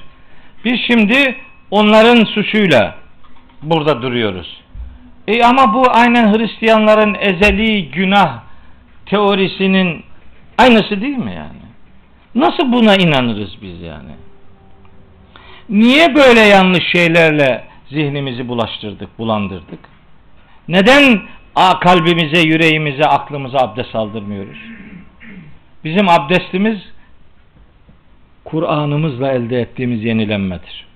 Bilgisayarlara biliyorsunuz antivirüs programları yüklenir. Antivirüs programları niye yüklenir?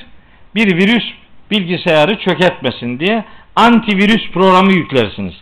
Antivirüs programları yüklemenize rağmen bazen gene bilgisayar çöker. Niye? Yeni bir virüs senin antivirüs programın onu tanımaz. Antivirüs programı tanımıyorsa o yeni virüs senin bilgisayarı gene çökertir. Onun için antivirüs programları update'lenir. Yani güncellenir. Güncellersin yeni virüsler zarar vermesin diye. Bizim de update'lere ihtiyacımız vardır. Bizim update'imiz abdestimizdir. O da Kur'an'la olur. Kur'an Kur'an okumak bir adamın zihnine abdest aldırmaktır yani. Adam diyor ki mesela benim için söylüyorlar. Ben bunu çok duydum. Bu Mehmet okuyana dinle Mehmet okuyana dikkat edin. Kafanızı yıkar. Bunu suçlamak olsun diye söylüyorlar. Ben de diyorum ki doğru diyor adam. Ben adamın kafasını yıkarım. Yani orada pislikler var. Onları yıkar temizlerim. İddiam budur. Ne kadar başarılıyım bilmiyorum ama adamın başını yıkmak kafasına dünyayı yıkmak değil yıkamaktır. Yıkarsın adam olumsuzluklardan kurtulur yani. Nasıl? Kendi düşüncelerimle değil asla böyle bir düşüncem olmamıştır. Hiç hayatta kendi kanaatimi din diye sunmadım. Böyle bir şey hiçbir zaman yapmadım. Benim yaptığım Kitabullah'ı mesajıyla hayata yansıtabilmektir. Olanı bundan ibarettir. Bu ne kadar başarılı işte. Ne kadar başarılı olursak öbür alemde karşılığını göreceğiz yani. Kur'an önce onunla iletişimi doğru kurmamız gereken bir kitaptır. Buraya kadar bunlar üzerinden işte size bir şeyler aktarmaya gayret ettim. Bunun peşi sıra Kur'an'ın insanlardan istediği temel görevler vardır. Temel temel öğretileri vardır Kur'an'ın. Bu bağlamda yaklaşık 20 maddelik bir şey belirlemiştim. Ya tabi bu olmaz şimdi. Ben onun farkındayım. Yani olmaz. Bu saat 3'e geliyor.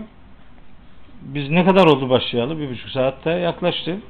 Tabi bu böyle olmaz yani. Ben bunun farkındayım ama Yok bir defa geldim daha gelmem. daha nerede geleyim? O da Serkan'ın e, biliyorsun e, çok baskıcı bir telefonu oldu. Burada bakın ben size söyleyeyim. Burada acayip bir şansınız var. Bak burada Yaşar Hoca burada ya. Yaşar Hoca'yı dinle. Beni dinlesen ne olacak yani? O zaten burada. Siz perşembe akşamları saat kaçta? Ha yedi buçukta burasını doldurun işte. İnternetten veriyor mu? Veriyoruz. O iyi değil işte. Bizde internetten olunca gelmiyor adam buraya. Adam nasıl olsa evde seyredelim diyor sonra da seyretmiyor tabi. Yani e, seyreden çıkar da seyretmiyor yani.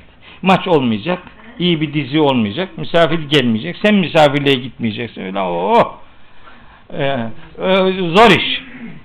Ben 20 maddelik bir şey belirlemiştim. Hiç olmazsa başlıklarını söyleyeyim, detayına girmeyeyim. Başlıklarını söyleyerek böylece bugünkü muhabbeti epeyce zaman oldu. Tadında bırakayım. Neticede buradan çıkıp da apar topar Başakşehir'e gideceğim. Çünkü oradaki dersimizi de e, yapmak zorundayım. Kur'an bizden ne ister? Bir, 50'ye yakın ayet not almıştım ama hiçbirini okuyamayacağım. Bir, aklını kullanmayı ister. Kur'an aklını kullanmayana pis herif diyor. Pis adam diyor vallahi. Türkçesi pis herif. Bunun ayetten karşılığı şu. Ve yecalur ricse alellezine la yaqilun. Allah aklını çalıştırmayanlara pislik yağdırır. Pis herif değil mi bu? Öyle diyor. Yunus suresi 100. ayet. Açın okuyun yani. Benim sözüm değil. İki, Kur'an Müslümanın hayatından taklidi söküp atmayı ister. Taklit. Kur'an taklide savaş açan kitaptır. O kadar ki Lokman suresi bir ayet söyleyeyim. Lokman suresinin 21. ayetinde Allahu Teala taklidi savunanlara bunun bir şeytan oyunu olduğunu söyler. Ve izâ qîle lehum ittebi'û ma enzelallahu kâlu bel nettebi'u ma vecedna aleyhi âbâena evelev kâne şeytanu yed'ûhum ilâ azâbis sa'ir. Onlara size Allah'ın indirdiğine gelin tabi olun dendiği zaman cevaben derler ki biz atalarımızı neyin üzerine bulduysak ona tabi oluruz. Peki ya şeytan onları ateşin ortasına davet ediyor idiyse de gene böyle mi? Ya öyle işte. Taklit Müslümanın hayatında taklit bir çürümedir. Bundan behemehal uzaklaşması lazım. Araf suresi 28. ayet var. Ne muhteşem bir ayettir. Taklitle alakalı. Taklit şeytan üzerinden faturayı Allah'a kesmektir. Ve Kur'an bunu şiddetle reddeder. Araf suresi 28. ayet imkanınız varsa bakabilirsiniz. Ben çok ayetleri yazdım ama artık onları geçiyorum. 3. Kur'an Müslümanın şahsiyetini inşa eder. Kime nasıl davranması lazım geldiğini öğretir. Başta söylemiştim. Kur'an bir şahsiyet, bir hayat projesi inşasıdır. O hem şahsiyet inşa eder, hem bir insanın kime nasıl davranması gerektiğini öğretir. Medine sureleri bu örneklerle dolmuş ve taşmıştır. Yüzlerce örnek vardır. Kiminle nasıl iletişim halinde olacağımızı Kur'an bize öğretir. Şu kadar ayet var. Kur'an bir Müslümanın, bir insanın fıtratıyla buluşmasını ister. Onun için biz hiçbir konuşmamızda kendimize, mezhebimize, tarikatımıza, grubumuza, camiamıza, cemaatimize, partimize, kliğimize, odamıza vakfımıza davet etmeyiz. Biz bütün insanları Allah'a ve onun yoluna davet ederiz. Biz bize gelin demeyiz. En çok kendinize gelin deriz. Fıtratına gel. Bize gelme. Fıtratına geldin mi zaten gelinmesi gereken yer orasıdır. Fıtratınla buluştun mu hakikatte buluşuyorsun demektir. Fıtrat bir insanın tabularasıdır. Yani tertemiz bembeyaz sayfadır. Orada Allah bizi kodlamıştır. O kodlamayla bu ilahi kitabın mesajları birbiriyle buluşur. En küçük bir tereddüdünüz olmaz. Olmaz. Biliyor musunuz Kur'an'ın hani başta söyledim bir sürü isimleri var. Onun bir isimlerinden bir tanesi zikirdir. Zikra, tezkira. Öyle üçlü bir kelime var. Üçü de kullanılır. Zikir hatırlamak demektir. Tezkira hatırlatmak demektir. Siz eğer birine bir şeyi hatırlatacaksanız o şeyi önce ona bildirmiş olmanız lazım. Hatırlatmak önceden bildirmiş olmayı gerektirir. E Kur'an bize neyi hatırlatıyor? Ne zaman bildirildi bize ne? Evet bize Kur'an'ın hatırlattığı şeyler fıtratımıza Allah'ın yazdığı şeylerdir. Onlarla buluşmamızı ister. Rum suresinin 30. ayeti tam da bunu söyler. Kur'an dini sadece Allah'a has kılmayı öğretir. Kur'an insanların Allah'a din öğretmeye kalkışmamasını ister. Hücurat suresi 17. ayet tam da bunu söyler. Siz kim oluyorsunuz da siz kim oluyorsunuz da dininizi Allah'a öğretiyorsunuz? Din Allah'a ait, ona has kılınan bir kurumdur. Allah'a din öğretilmemelidir. Böyle bir kalkışma bir adamın aklının ucundan dahi geçmemelidir. Hücurat suresi 16. ayetmiş. 17 dedim. 17 değil 16. Allah'a din öğretmeyeceğiz. 6. Kur'an şeytanın Allah'a meydan okuduğu kullarının çoğunu şükreden bulamayacaksın. Ama senin halis kulların var. Onlara bir şey yapamayacağım diye hani kendi acziyetini ortaya koyduğu üzere Kur'an Allah'ın has kullarını yetiştirme projesidir. Yani illa ibadeke minhumul muhlasin içlerinden ihlaslı olanlara bir şey yapamayacağım diyor. Allahu Teala da şeytana öyle diyor. İnne ibadi leyse leke aleyhim sultanun. Benim öyle yiğit kullarım vardır ki senin onlar üzerinde hiçbir otoriten olmaz. İşte Kur'an o yiğitleri yetiştirme projesidir. Kur'an aslında kimin yanında yer alacağını sana fıtratınla öğreten bir hayat projesidir. Altıncı belirlediğim husus budur.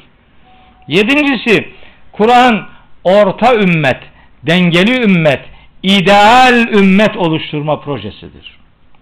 Bakara suresinin 144. ayeti işte bu hususu bize öğretir. 143. Hep bir şeyle gidiyorum.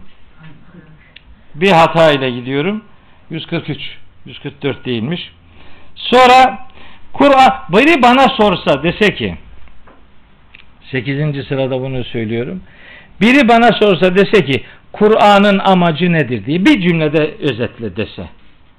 Ben akıllı bir adamım. Cümleyi çok uzun tutabilirim ama o kadar uzun tutmadan kısa bir cümleyle özetleyebilirim. Kur'an'ın amacı muttaki insan yetiştirmektir. Muttaki ne demektir? Bu bir konuşma konusudur. Muttaki ile alakalı Kur'an'da yüzden fazla ayet vardır. Hiç o meseleye girmeyeyim. Sadece Bakara suresinin başındaki küçücük bir ayeti hatırlatayım. Elif la mim zalikel kitabu la raybe fihi huden lil muttakin.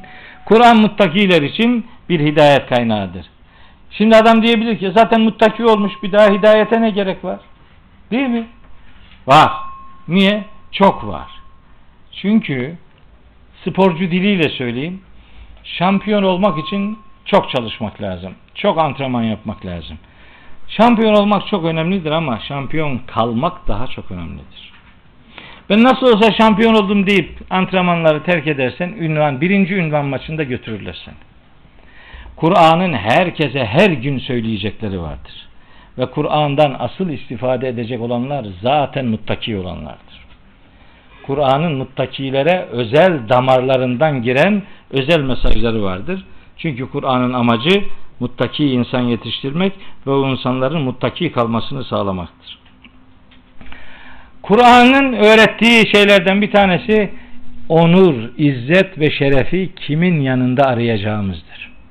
Kur'an başkalarının yanında izzet aramamızı değil, izzeti, onuru, şerefi, haysiyeti bütünüyle ve sadece Allah'ın yanında diye tanıtan kitaptır. E, Fatır suresinin 10. ayeti işte tam da bunu söyler. Ayeti okursam öyle orada kalırım. Okumuyorum. 10. ayet.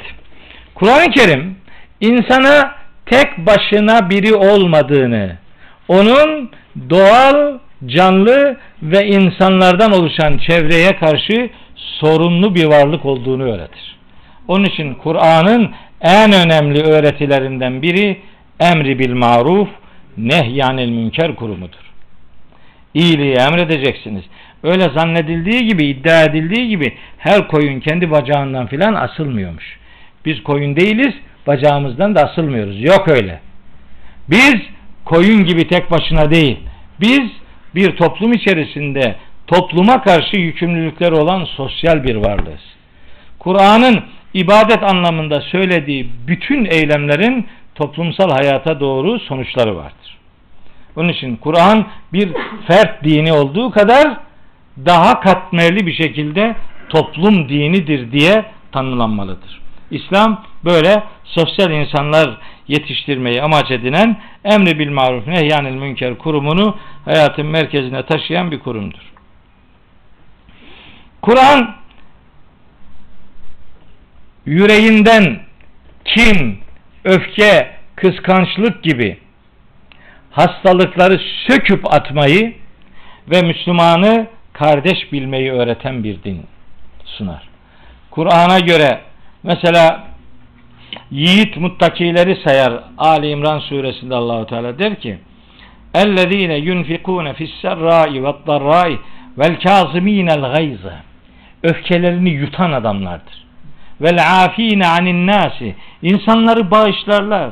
İnsanların kabahatleri üzerine gitmezler. Onları örterler, örtmeye gayret ederler. Öfkesini bastıran, öfkesini yutan adamlar. Müslümanlar öyle adamlardır. Hatta dua ederken şöyle dua etmelidirler der. Haşr suresinin 10. ayetinde. وَالَّذ۪ينَ جَاءُوا مِنْ بَعْدِهِمْ يَقُولُونَ رَبَّنَا اغْفِرْ لَنَا وَلِإِخْوَانِنَا الَّذ۪ينَ سَبَقُونَا بِالْا۪يمَانِ وَلَا تَجْعَلْ ف۪ي قُلُوبِنَا غِلًّا لِلَّذ۪ينَ آمَنُوا Ya Rabbi kalbimizde imanlı kardeşlerimize karşı en küçük bir öfke bırakma. İşte bu Müslümanın dualarından biri budur. Haşr suresinin 10. ayeti. Sadece biz kafirlerin kendilerine de düşman değiliz. Küfürlerine düşmanız. Biz kafirin küfrüne, müşrikin şirkine, münafığın nifakına düşmanız. Çünkü kafirin de, müşrikin de, münafıkın da bizim onları kazanmamız gereken birer muhatabımız olduğunu unutmamalıyız. Biz bir adamı kaybetmek için cihad etmeyiz. Bizim cihadımız adam kazanmaya yöneliktir. Çünkü bize göre bir Adem bir aleme denktir. Bir kişiyi olsun kazanmak için uğraşırız. Kur'an bize bunu öğretir. Onun için Kur'an'a göre cihat adam öldürmek değil, adam kazanmaktır. Bunları öğretir. Kur'an sosyal bir hayat nizamı olduğu için toplumun fertlerine infak görevi yükler. Sosyal bir hayat dizayn etmek için. İnfakı birkaç kalemden oluşturur. Bir zekatı vardır, bir fitresi vardır, bir sadakası vardır, bir fidyesi vardır, bir kefareti vardır. Alt başlıklar. Ama biz sadaka kavramını da üzgünüm çığırından çıkarttık. Bize göre sadaka bozuk paralardan kurtulmaktır. Sadaka kutularının içinde kağıt para göremezsiniz. Orada bozuk paralar vardır. Sadaka bozuk paralardan kurtulma ameliyesidir. Ha, burada da öyle. Ama orada 100 lira var.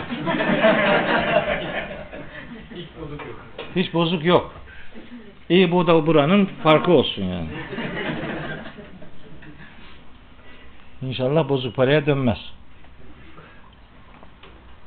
Niye öyledir? Çünkü bize dediler ki sadaka vermek sünnettir. Hayır. Hayır. Sadaka vermek farzdır. Ne sünneti? Niye farzdır biliyor musunuz? Çünkü sadaka bir Müslümanın iman sadakatinin görüntüsüdür. Sadaka ile sadakat aynı kökten gelir. Sadaka imanınızdaki sadakat görüntüsüdür. Buna nasıl sünnet dersin be gözüm? Öyle. Zekat mesela. Zekat bizim zekat zaten hiç uygulanmıyor. Bizde zekat kardan vergidir. Kur'an'a göre zekat maldan vergidir. Ben beni seven dostlarıma diyorum bana üç konuyu sormayın. Sormayın sıkıntı olur. Bir çok eşlilik sakın sorma bana. Sakın. İki zekat sorma iflas edersin.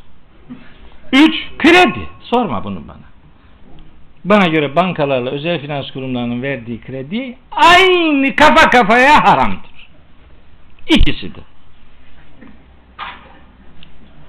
Evet. Başka bir madde. Bunların her biri bir konuşma konusudur. Bunların her biriyle alakalı. Benim zihnimde en az 50 tane ayet şimdi böyle pireleniyor.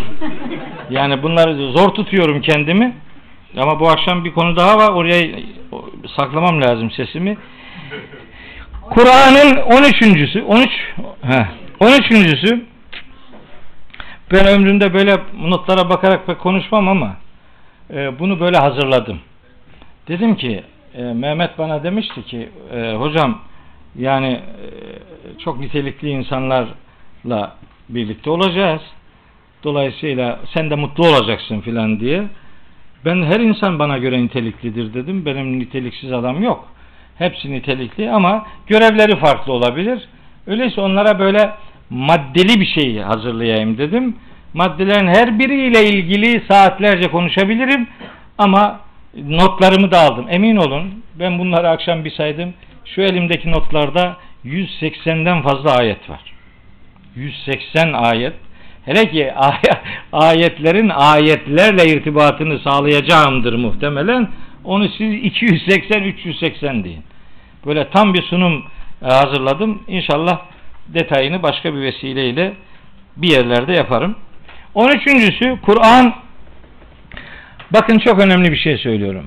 Kur'an toplumsal hayatta ibadetlerin hayata sonuç itibariyle aktarılmasını sağlayan bir dindir.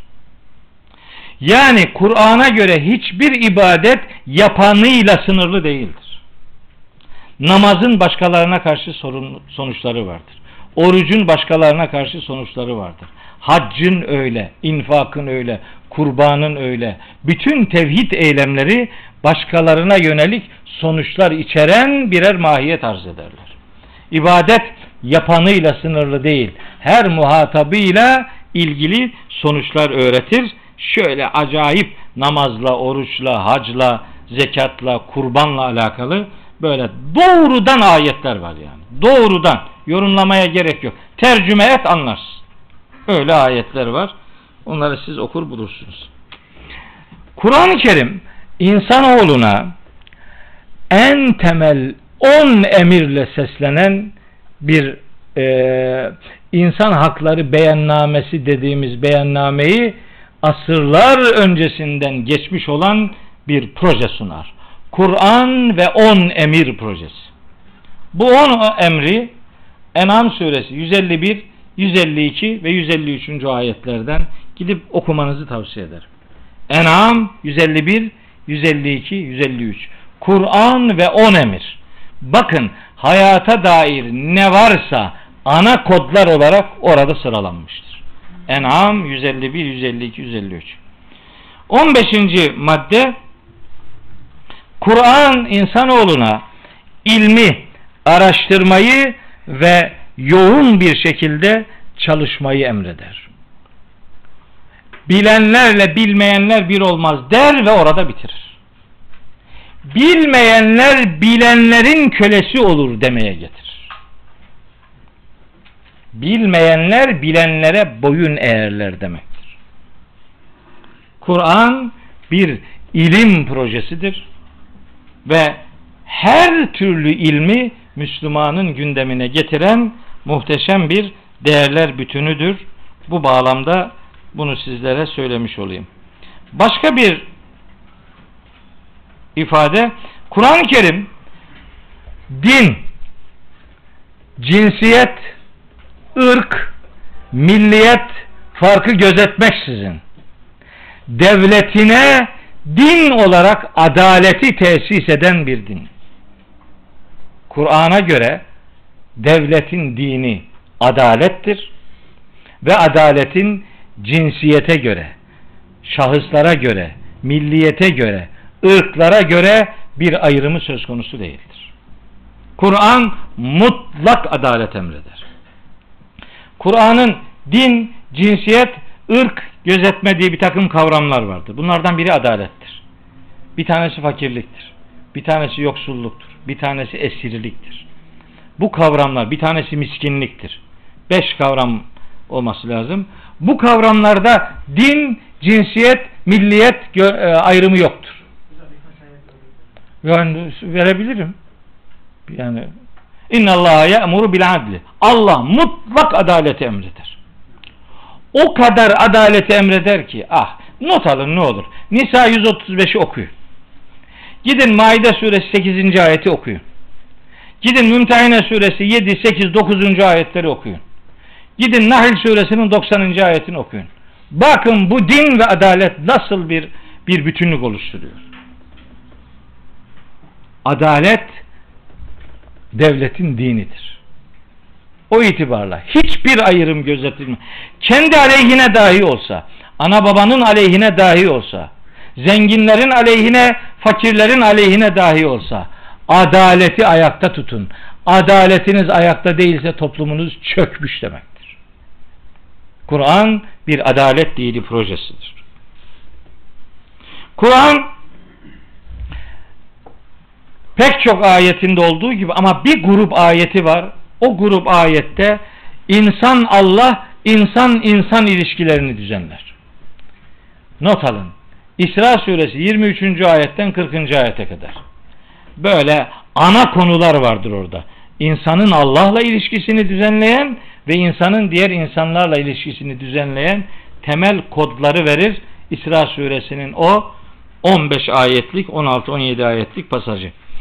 Kur'an aynı zamanda toplumsal sorumluluklar yükler insanlara. Mesela en basitinden hani infakından, sadakasından e, tutun da mesela insanların birbirlerine verdiği sözleri tutmalarını kurtuluşun birinci sırasına yerleştirir bir, bir ayet grubunda. Nerede? E, Rahat suresinin 19. ayet. 19, 20, 21, 22, 23, 24, 25 öyle gidiyor. Birinci, birinci sıraya onu koyuyor. Verdikleri sözü tutsunlar, sözlerini bozmasınlar diyor. Sözlerini bozma ile ilgili Nahil suresinin 91, 92, 93. ayetleri var Nahil suresinin. Yalan yere yemin edip yeminini kendi menfaatinin aracı haline getirenleri çok ağır ifadelerle Allahu Teala paylıyor. Nahil suresinin bir grup ayetidir. O ayetleri okumanızı isterim. Ama Rahat suresinin mesela Sıla-i Rahim der ya. Sıla-i Rahim yapacaksınız der. Bir sosyal sorumluluktur bu. Şimdi bizim Sıla-i Rahim'den anladığımız nedir? Cep telefonuyla Whatsapp'la konuşmak. Kandil gecelerinde telefondaki bütün abonelere toptan bayram mesajı göndermek. Dostlarımızın sesini duymaktan bile utanır ya da o ihtiyacı hissetmez hale getirildik. Bana öyle mesaj gönderenlere cevap vermiyor. Anlıyorum onu. Herkese gönderdi bunu. Din çünkü dibine adını yazıyor. Hayırlı bayramlar diliyorum. Mehmet Okuyan. Bu ne demek? Hepinize yolladım bunu. Bir telefonluk hatırımız yok mu? Annesiyle babasıyla ilişkisini güçsüzler yurduna indirgeyen topluma dönüştük. Bizim toplumumuzda darül aceze olmamalıydı. Bizde güçsüzler yurdu olmamalıydı. Ama şimdi iyi ki de var. Ya olmasa ne olacaktı? Olmamalıydı. Bunun sorumlusu biziz. Biz aileyi tarif ederken dedik ki Aile, ana baba ve bir süre sonra da çocuklardan oluşan kurumdur dedik. Hata ettik. Aile bu değildi. Aile dede ve nine ile başlayıp ana babayla şekillenen sonra da çocuklarla şenlenen bir yuvanın adıdır. Böyle yapmalıydık. Aile tanımından dede ve nineyi çıkardık.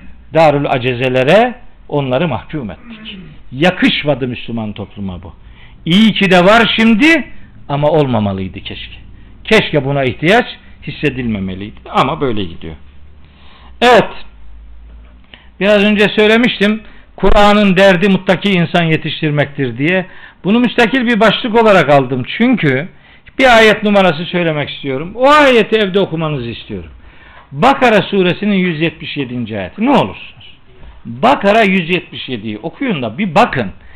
Toplumda kim kime muttaki diyor? Allah kime muttaki diyor? Elin alemin adamı size muttaki dese kaç yazar? Size Allah muttaki diyecek ki bunun kıymeti olsun. Allah'ın muttaki dedikleriyle bu toplumun takva sahibi adamlar dedikleri arasında korkarım ki uçurumlar vardır. Kur'an bir takva projesidir. Takva da zannedildiği gibi Allah'tan korkmaya dayalı değil, sorumluluğunu bilmek, duyarlı davranmak, sorumlu davranmak anlamında bir bilinç, bir korunaklılık demektir. Allah'ın azabından, gazabından korunabilme duyarlılığına takva derler. Böyle davranana da muttaki derler. Kur'an'da bununla alakalı şu kadar ayet var ama bir ayet çok önemli. Bakara suresi 177. ayet. Öyle bir cümleyle başlıyor ki leysel birra en tuvellu vucuhekum kibelel meşriki vel mağrib. İyilik, takva yüzlerinizi doğu ve batı tarafına çevirmeniz değildir diyor canım. Yüzünün kıblesi Kabe'dir. Bundan sonuç almak istiyorsan yüreğinin kıblesini doğru belirlemen lazım. Yüreğinin kıblesi Allah rızası olmayanın yüzünün kıblesinin Kabe olması kurtarmaz. Kurtarmaz böyle bir şey bu iş. Bu ayet onu söylüyor. Ve nihayet Kur'an duyarlı, ahlaklı, mütevazi ve duakar insanlar yetiştirmek ister. Bu anlamda da bir grup ayeti bak açtı burası çıktı. Furkan suresinin 63. E, ayetinden 77. ayetine kadar ki bölüm Kur'an'ın istediği duyarlı, sebatkar, ahlaklı, mütevazi ve duakar adamlar yetiştirmektir. Hele ki bu Furkan suresi 77. ayetinde der ki Allahu Teala Kul ma ya'ba'u bikum rabbi levla duaukum Sizin dualarınız olmasaydı size Rabbim ne diye değer versin ki? Ya meğer yaratılışın gayesi Allah'a dua etmekmiş. İşte daha ne yirmiler daha üretebiliriz. Ama bir konferansın konusu olması itibariyle böyle ana iki çerçevede size Kur'an hayat ilişkisini aktarmaya gayret ettim. Dilimden dilim döndüğünce, aklım yettiğince aklımı kullanarak rehberimi vahiy edinerek akıl vahiy kavgasını değil kardeşliğini ortaya koyarak akıllı davranarak akılcı davranmayarak anladıklarımı sizlere aktarmaya gayret ettim. Sabrınızdan dolayı yaklaşık iki saatlik şeyi şey sabrettiniz. Sen sabredemezsin. Yok yok çok kısa bir şey soracağım. Tamam soru kısa olabilir de cevabı Cevabı- bir saat sürerse cevabı kısaysa cevabını biliyorsun demektir. Yok ben bil- ben O zaman nereden biliyorsun Şöyle, kısa? bir- birkaç kişi birkaç kişi sordu bunu da hocam. Ee, Evet.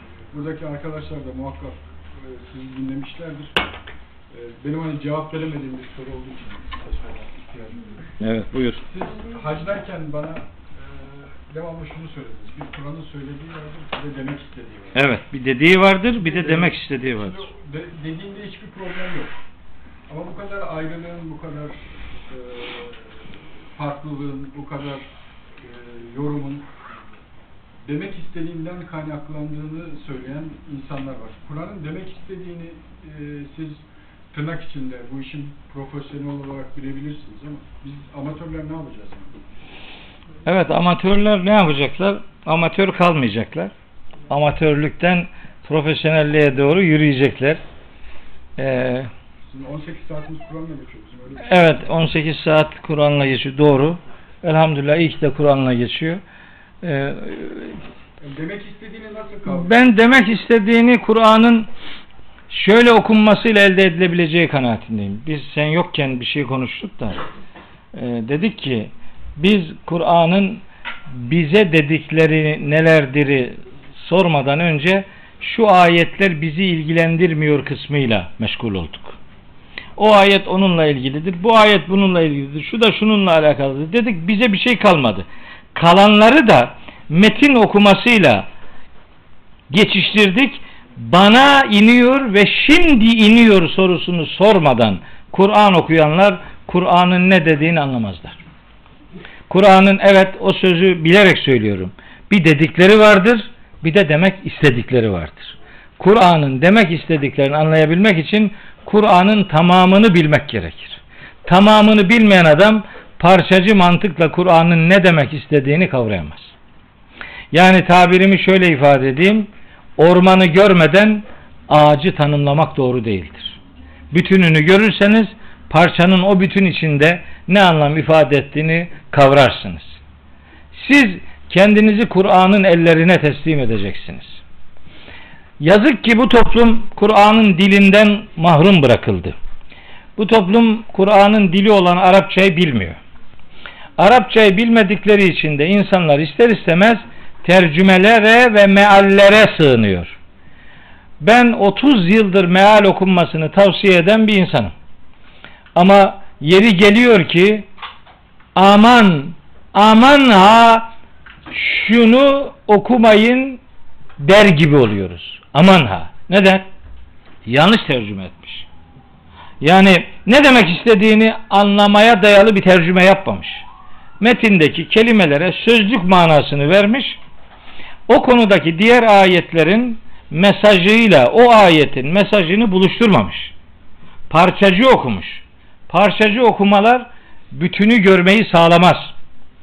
O itibarla mesela çok basit söyleyeyim. Çok çok basit ama çok canlı bir örnek üzerinden söyleyeyim. Mesela diyelim ki Kur'an'ın kadına bakış e, böyle devasa konuşulur bu konu böyle. Herkes hakkında bir şey der. İşte kadın ve şahitlik konusu. Kadının yaratılışı konusu. Kadının işte toplumsal hayattaki yeri konusu. Bilmem ne. Kadın konusu olunca tabii çok eşlilik de onun içerisine ister istemez giriyor. Kadın ve miras konusu gibi böyle parça parça herhangi birini aldığınız zaman o aldığınız yerle ilgili bir kanaatiniz oluşuyor. Fakat siz eğer önce Kur'an'ın insana bakışını bilmezseniz, eğer insanlık tarihinde Kur'an'ın toplumsal değişim ve dönüşümleri nasıl sağladığını görmez ve gözlemlemezseniz, Kur'an'ın şahsiyet üzerinden muhatap aldığını, dişilik üzerinden değil, kişilik üzerinden insanı insan kabul ettiğini böyle bakmazsanız, dişilik üzerinden bakarsanız Kur'an ve kadını anlayamazsınız. Kur'an ve insan anlamadan Kur'an ve kadını doğru anlayamazsınız. O zaman metin olarak bakarsınız metinde böyle geçiyor demek ki böyledir. Hayır. O söylenmek istenen çerçevede bakarsanız bambaşka bir şey görürsünüz. Bambaşka bir şey çıkar. Mesela düşünün. Şurada elimde bir şey. Su şişesi. Bu şişeyi size göstermesem ben. Sadece başındaki H harfini göstersem. Bu nedir desem ne dersiniz? H. H'dir. Yanına bir de A eklesem ne bu? Ha olur.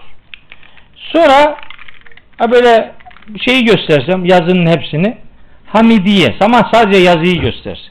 Hamidiye dersiniz yani gördüğünüz kadarını söylersiniz. Sonra şunu göstersem su dersiniz. Ne oldu? Ne oldu da H suya döndü? Çünkü o H'nin bütün içerisinde ne anlama geldiğini ancak bütünü görünce fark edersiniz. Bütünü görmeden parçacı baktınız mı o parçacılık sizi hakikate götürmez. Bu böyledir bu iş. Kur'an'da kölelik ve cariyelik diye bir şey var. Siz eğer Kur'an'ın köleler ve cariyelerle ilgili neler söylediğini dokuz madde halinde bu kurumu nasıl ortadan kaldırmak için çabalar ortaya koyduğunu görmez de gider sadece Müminun suresindeki, Me'ariç suresindeki ve Nisa suresindeki ifadelere bakarsanız Kur'an'da kölelik ve cariyelik vardır dersiniz. Ama hepsine bakarsanız Kur'an bunu bitirmek için tam dokuz tane yol açmış. Onu görür ve Kur'an'ın derdi meğer bunu bitirmekmiş sonucunu elde edersiniz. Ne zaman? Hepsini bilirseniz böyledir. Parçasına bakarsan literal okuma diyoruz biz buna. Literal okursan hakikati görmezsin. Bütüncül okumak ve hepsini gören bir okumayla gider. Evinizde bunu ne kadar yaparsınız bilmem. Ama okumaları çe- çe- çeşitlendirebilirsiniz. Farklı insanların muhabbetleriyle buluşabilirsiniz. Ve en, en iyisi de güvendiğiniz insanlarla böyle haftalık tefsir dersleri yaparsınız. Bunu haftada bir değil de haftada birkaça çıkarırsınız. Birkaç değişik sima ile bu işi götürürsünüz ve yol e, yol güzergahında kervan yolda dizilir derler. Başlarsınız. Giderken yeni ihtiyaçlar olur. O ihtiyaçlar sizi yeni çarelere yönlendirir. Mühim olan Kur'an'dan başlamaktır. Başlarsanız Kur'an sizi yere ve önünüze baktırmaz. Evet. Bu arada Cuma günleri Arzu Hanım diye bir hoca efendi geliyor buraya. Bayanlara yönelik sizin e, kısa süreli mealini şey yapıyorlar. Çalışıyorlar. Tamam, çok doğru bir kitap okuyor. Devam etsin.